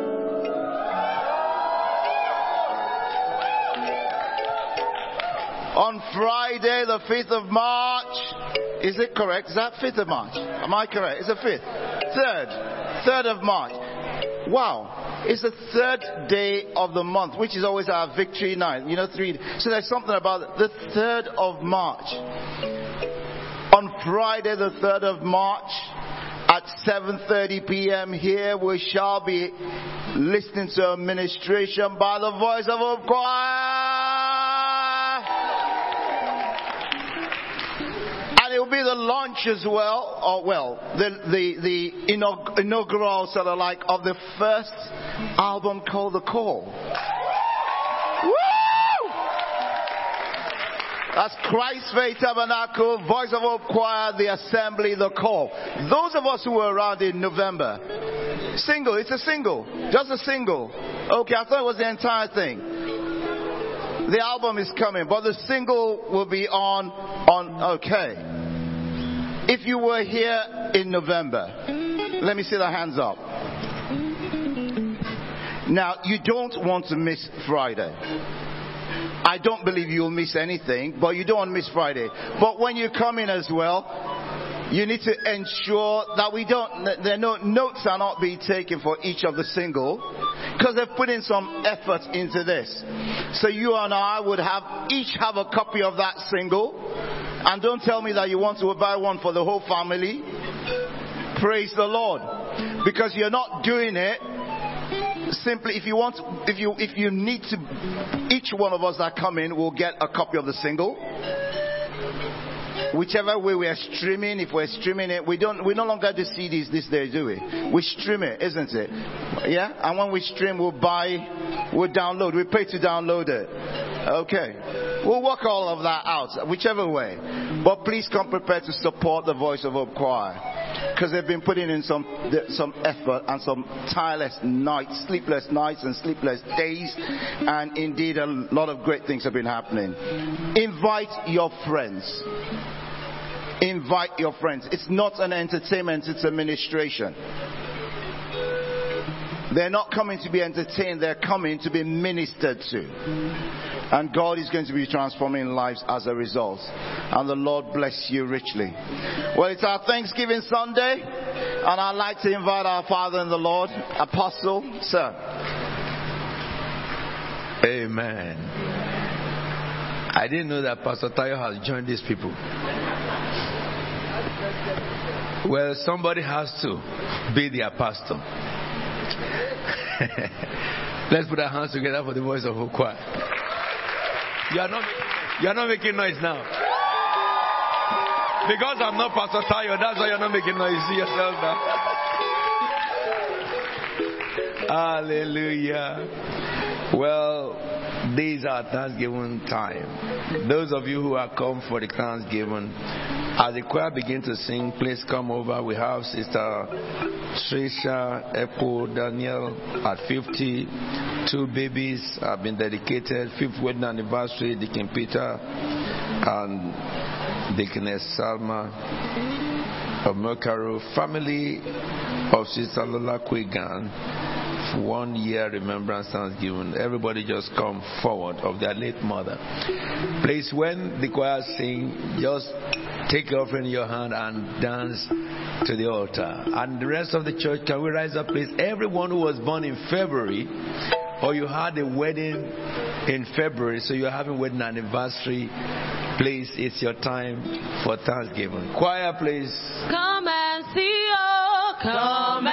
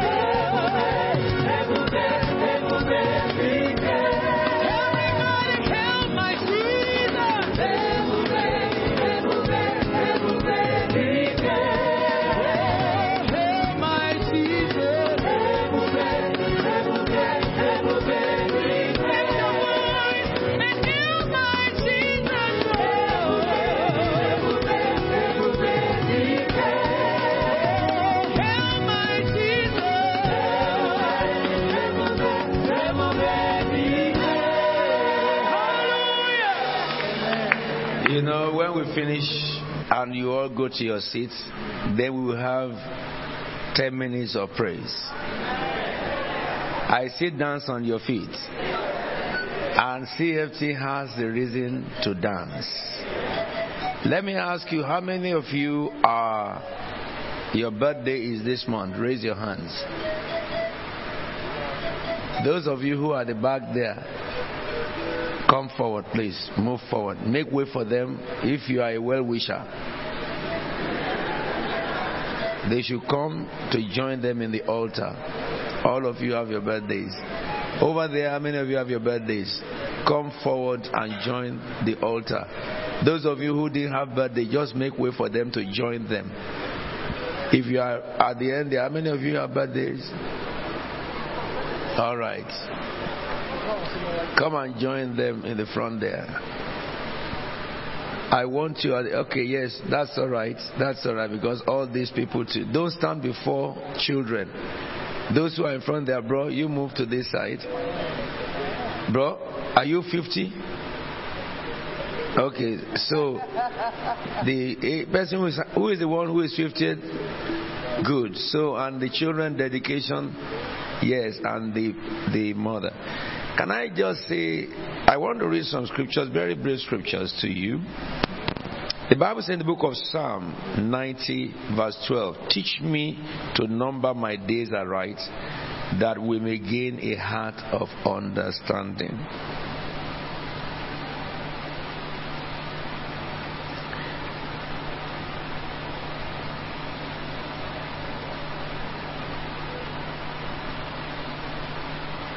Read Psalm 5, verse 12. For surely, O Lord, you bless the righteous. You surround them with favor as a shield. So, for those of you who are having your birthday, when you remember the date of your birth, is for you to think many things. Where you started from, where are you today? And where are you going? It is a time to think about your life. Of course, you know, we pray for long life, isn't it? And every one of us pray for long life. But no matter how short or long a person lives and the Lord calls you home, it is when you get beyond, you will discover that your hundred years is just like a day. So it is a time for you to think so that you can set your heart on the path of wisdom that you may serve God truly. Are we together? If any one of you who is a well wisher is hearing me and you have been messing up your life, I think it's a time to think again enough of messing up. You have not been serious with God. Enough of all that. You have had enough time under Satan.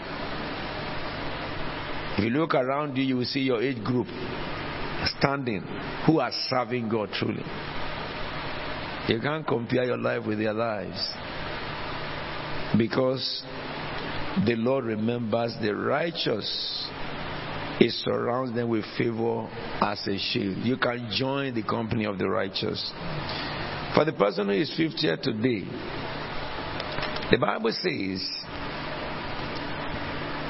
count off seven Sabbaths of years, seven times seven years, so that the seven Sabbath of years amount to a period of 49 years. Then have the trumpet sounded anywhere, everywhere, on the tenth day of the seventh month, on the day of atonement. Sound the trumpet throughout your land. Consecrate the fiftieth year and proclaim liberty throughout your land to all your inhabitants, all its inhabitants. It shall be jubilee. So 50 years is jubilee. But the most important thing God said is that consecrate your life. So your 50th year is a time to think back. 50 years just went like that. Then think forward. What will you want for your next 50 years? I think the only thing you want is God. Because when you got God, you got everything. So you consecrate this 50th year. I will anoint you to consecrate you for this 50th year. And for those of the one who is bringing the baby for dedication, I will read this. Unless the Lord build the house, it laborers labor in vain. Unless the Lord watches over the city, the watchman stand guard in vain. In vain you rise early and stay up late, toiling for food to eat. For God grants sleep to those he loves. Sons are heritage from the Lord, children a reward from him. Like arrows in the hands of mighty warrior are sons born of one's youth. Blessed is the man whose quiver is full of them. They will not be put to shame when they contend with the enemies in the gates. Raise this child in the way of the Lord. Make sure you bring this child to church regularly. Because if God give you heritage, and God calls him arrow, and he entrusts it into your hands, God will ask from you how much you have shown that child about him. If you truly love your child and you truly believe that God gave your child as a gift, your feet cannot be absent in the company of the saints of God where you are dedicating that child. You owe God a bounden duty to raise the child in the way of the Lord and bring this child to this altar to grow in this house. And I'm saying that very, very affirmatively. Because, you know, there are many things we do in life, we just, you know, we do them casually. We don't really think of the impact. In this anniversary week, I will help you to come to the place of assessing impact of every move you make. Because every move you make on earth, the impact of them wait for you in some years ahead of you. And it is very, very good for anybody, everybody who serves the Lord, to know God's principle. That when you grow older, God is asking you, Where am I in your life? When God gives you a son, He's asking you, Where am I in your life? I have done my part. What about me? When God keeps you for another year, God is asking you that my love have kept you. Then what are you doing for me? Where, are, where is me in your life? And I believe that the God of all might will grant insight to you. And the one who's thanking God for the mothers passing away for a year, it is, I can read several scriptures for you on this, but why do we do remembrance of our dead ones? Is it because our remembrance of them will change their states after death? No. They have gone, they finished their work, they have been judged by God and given their reward accordingly. So then, why do we come to the altar to thank God for uh, remembrance of them? We come to remind ourselves that one day it will be our turn. That's the reason for the remembrance. We thank God for keeping our life for the time of remembrance, but we know, also remind ourselves that no matter how long and short, it will be our turn sometime. So that that will help us to serve God with all our hearts, ready every time to meet with our Maker. So it's the reason for Thanksgiving remembrance of those who have gone ahead. Because, I mean, for her who has gone, all what we are doing now, she doesn't know it, she doesn't see it. But we are the one who is celebrating that God, you have spared the life of all the children after one year that the mother has departed. Now, Lord, help me to live a life before you that when my time will come, I will be acceptable. Let's bow heads. Lord, I pray for all these people who have are standing here because they were born in February. Some will remember the day of their birth and they will not remember that it is God who has done it. There are so many in the world. They can go to parties, they can go to clubs, they can dance all over, but they will not give recognition to the God who gave them birth and gave them life. And for these ones, we thank you because they have you in their contemplation. Lord, if they are not your children, they will not do that. And I pray for them. May you fulfill the mandate of heaven written concerning you. May you receive grace from God to succeed in all things for life and also excel in all things for godliness. May the Lord's promise for the righteous be fulfilled over you all. May the Lord grant you long life enough to see your children's children. May all your days be like the woman of faith and the men of faith, heroes of faith of the scripture. May your life ever be blessing to all around you, from your family to your extended relations and to your friends. Everything you need to be able to do what God assigned you for your life and also for the help of those that God will bring before you. May God abundantly supply it. You will never dry up. You will always be refreshed by God. Your memories of your birth will always give birth to thanksgiving. Job remembered his birth and he cursed the day he was born. Such a thing will never happen to you. You will always remember the day you were born and the sovereign grace of God and the mercy of He that lives forever and ever, and have cause to give God the praise. So shall your life be full with thanksgiving. With long life, the Lord will satisfy you and He will show you His salvation. I thank you, God, for the family that came for the remembrance of their departed mom a year ago, that you have kept them intact. You have protected them. And so they come before you to bring an offering of thanks to you. Lord, I pray that the offering in their hands shall become a memorial. In the name of Jesus Christ. That you will grant them grace as they have known you to come and appreciate you for their departed mother, for the life she has spent with them, you allowed those lives. For how she had been a blessing to them all over when she was alive. May you now grant them grace to also do for their children beyond what their mother had done for them. To serve you until the day of their departure. That they will see you before they see death. That eternity shall be sure for them. I pray, O oh God, for these children, for the person who has been wedding, wedding anniversary. Five is a number of grace. May the grace of God be abundantly multiplied over you. Thank you for keeping them for these five years. Humanly, people say that if you can maintain your wedding for five years, you can maintain it for life. I pray nothing will divide them. Protect their heart and mind. The love with which they started, they will continue and it shall grow as they grow older in the whole of their lives. May good things come out of this home. In the mighty name of Jesus. Lord, I pray for these children.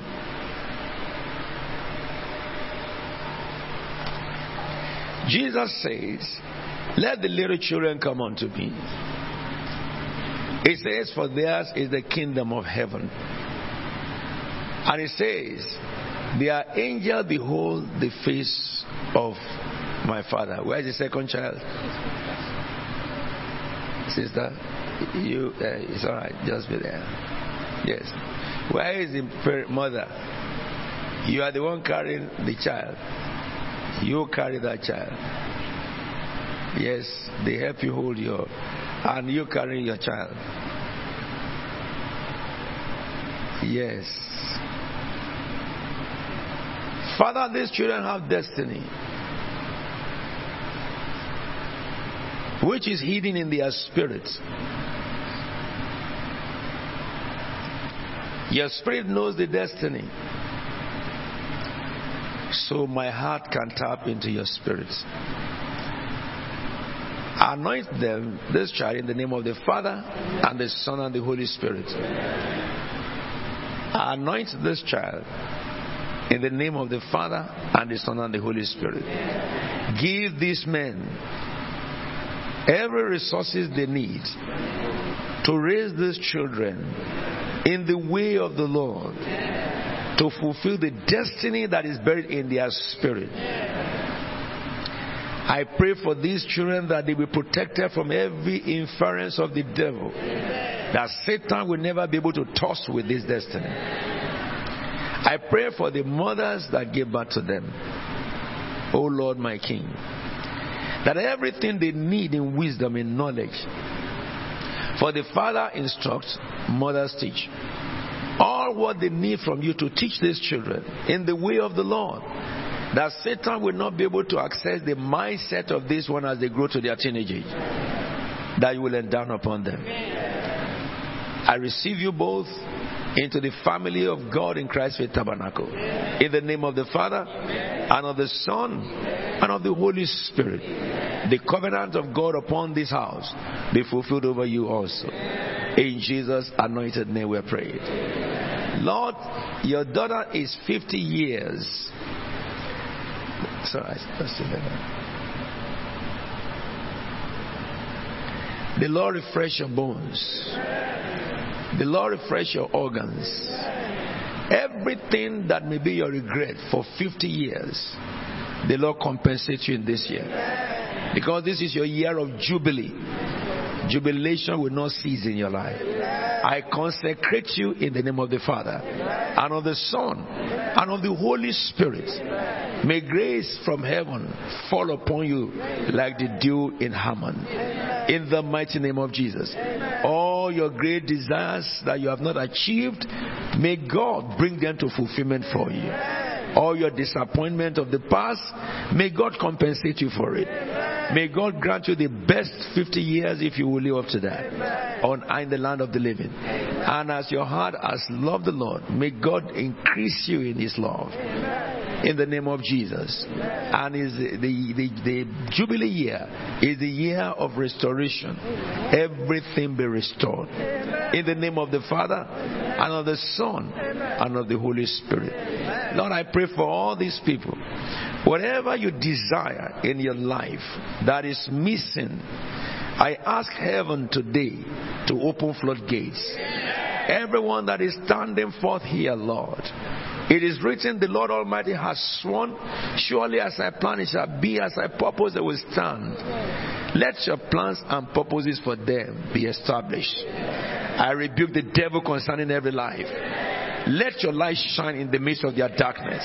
Grace upon grace they multiply over all. And this is the holy offering that is brought by your holy people. Let your holy fire come down from heaven and consume this holy sacrifice. In Jesus' holy and anointed name we are praying. Amen and amen. All right, let let Sister Deaconess share, sing for us. Deaconess, You are the reason uh-huh. why we are living, Jehovah. You are the most high God. You are the reason why we are singing, Jehovah. You are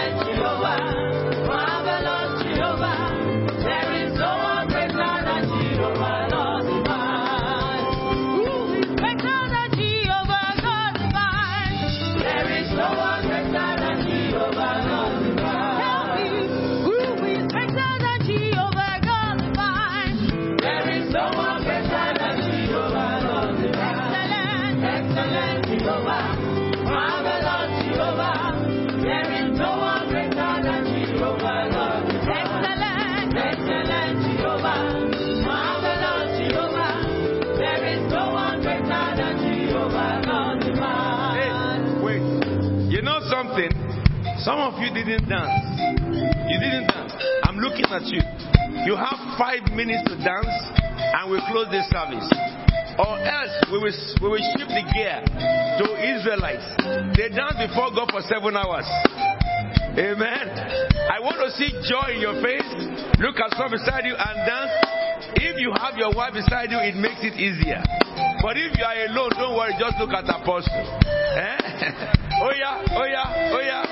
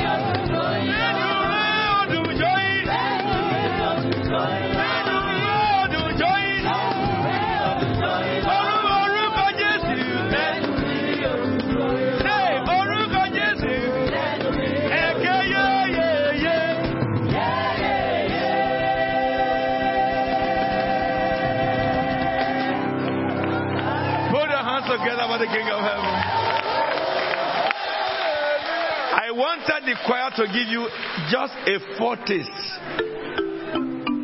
Don't miss any day so that they will not tell you story. We are going to have praise galore for the next eight days. Heaven will descend upon your house. You will encounter Jesus face to face. Shall we just pray? Father, hitherto have you helped us. And we thank you for your grace and mercy. We thank you for safe, del- safe arrival of all our guests, those who are here already and those who will be coming, who are on the way. My God and King, we thank you for what you have prepared for us. I pray, Lord, that none of us will miss this feast. Lord, I pray that the intention of your heart for this week be fulfilled over all. I pray that your grace over us be multiplied and your name be exalted. As these people go to their different homes, you who never depart from us, may your grace and mercy go with them. May the Lord open a book of remembrance concerning you. May the Lord answer you when you are in distress. May the name of the God of Jacob protect you as you go into a new month, the month of March. May the Lord send you help from his sanctuary and grant you support from his Zion. May God remember all your tithes and offering and sacrifices and accept your burnt offering, which is your prayers. May the Lord give you the good desires of your heart and make all your plans succeed. We will all shout for joy at your victory, and we shall all be victorious and lift up the banner in the name of our God. May the God of Abraham, the God of Isaac, the God of Jacob, open a book of remembrance concerning you this day. May your week be the most blessed and greater week ahead of you. May the God of Bethel, who revealed himself to Jacob and to Abraham at Bethel, may he reveal himself to you and change your dreams to the place of revelations. In Jesus' anointed name we are praying. Shall we read together the Lord's Prayer? Our Father, who art in heaven, hallowed be thy name. Thy kingdom come, thy will be done on earth as it is in heaven. Give us this day our daily bread and forgive us our trespasses as we forgive those who trespass against us. And lead us not into temptation, but deliver us from evil. For thine is thy kingdom, thy power and thy glory, forever and ever. Amen. Can I say that before we share the grace, you must read the Lord's Prayer every day. And I think my television production across the globe from the month of March, in that program, the Lord's Prayer that you have read will be played. Because so that the world may know that it is our Father who art in heaven, not our parents, for those who intend to change the Lord's Prayer.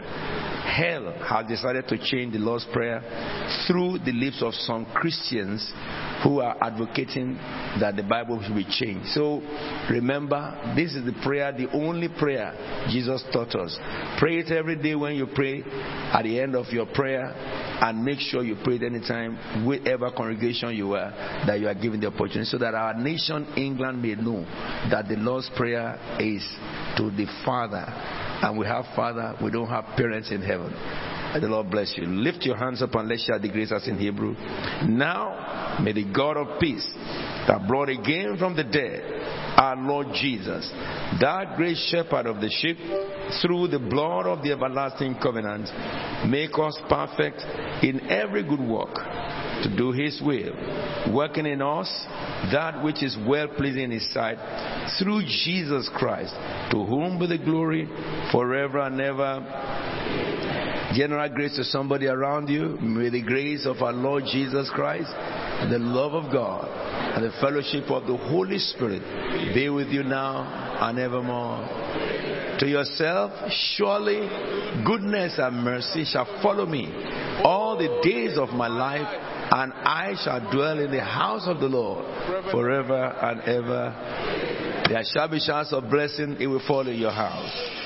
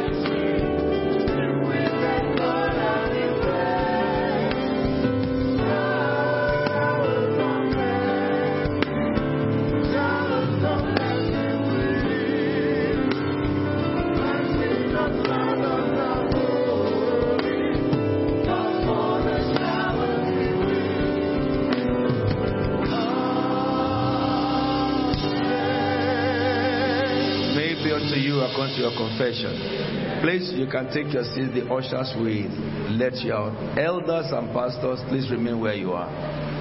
Can I just, you can go off here now.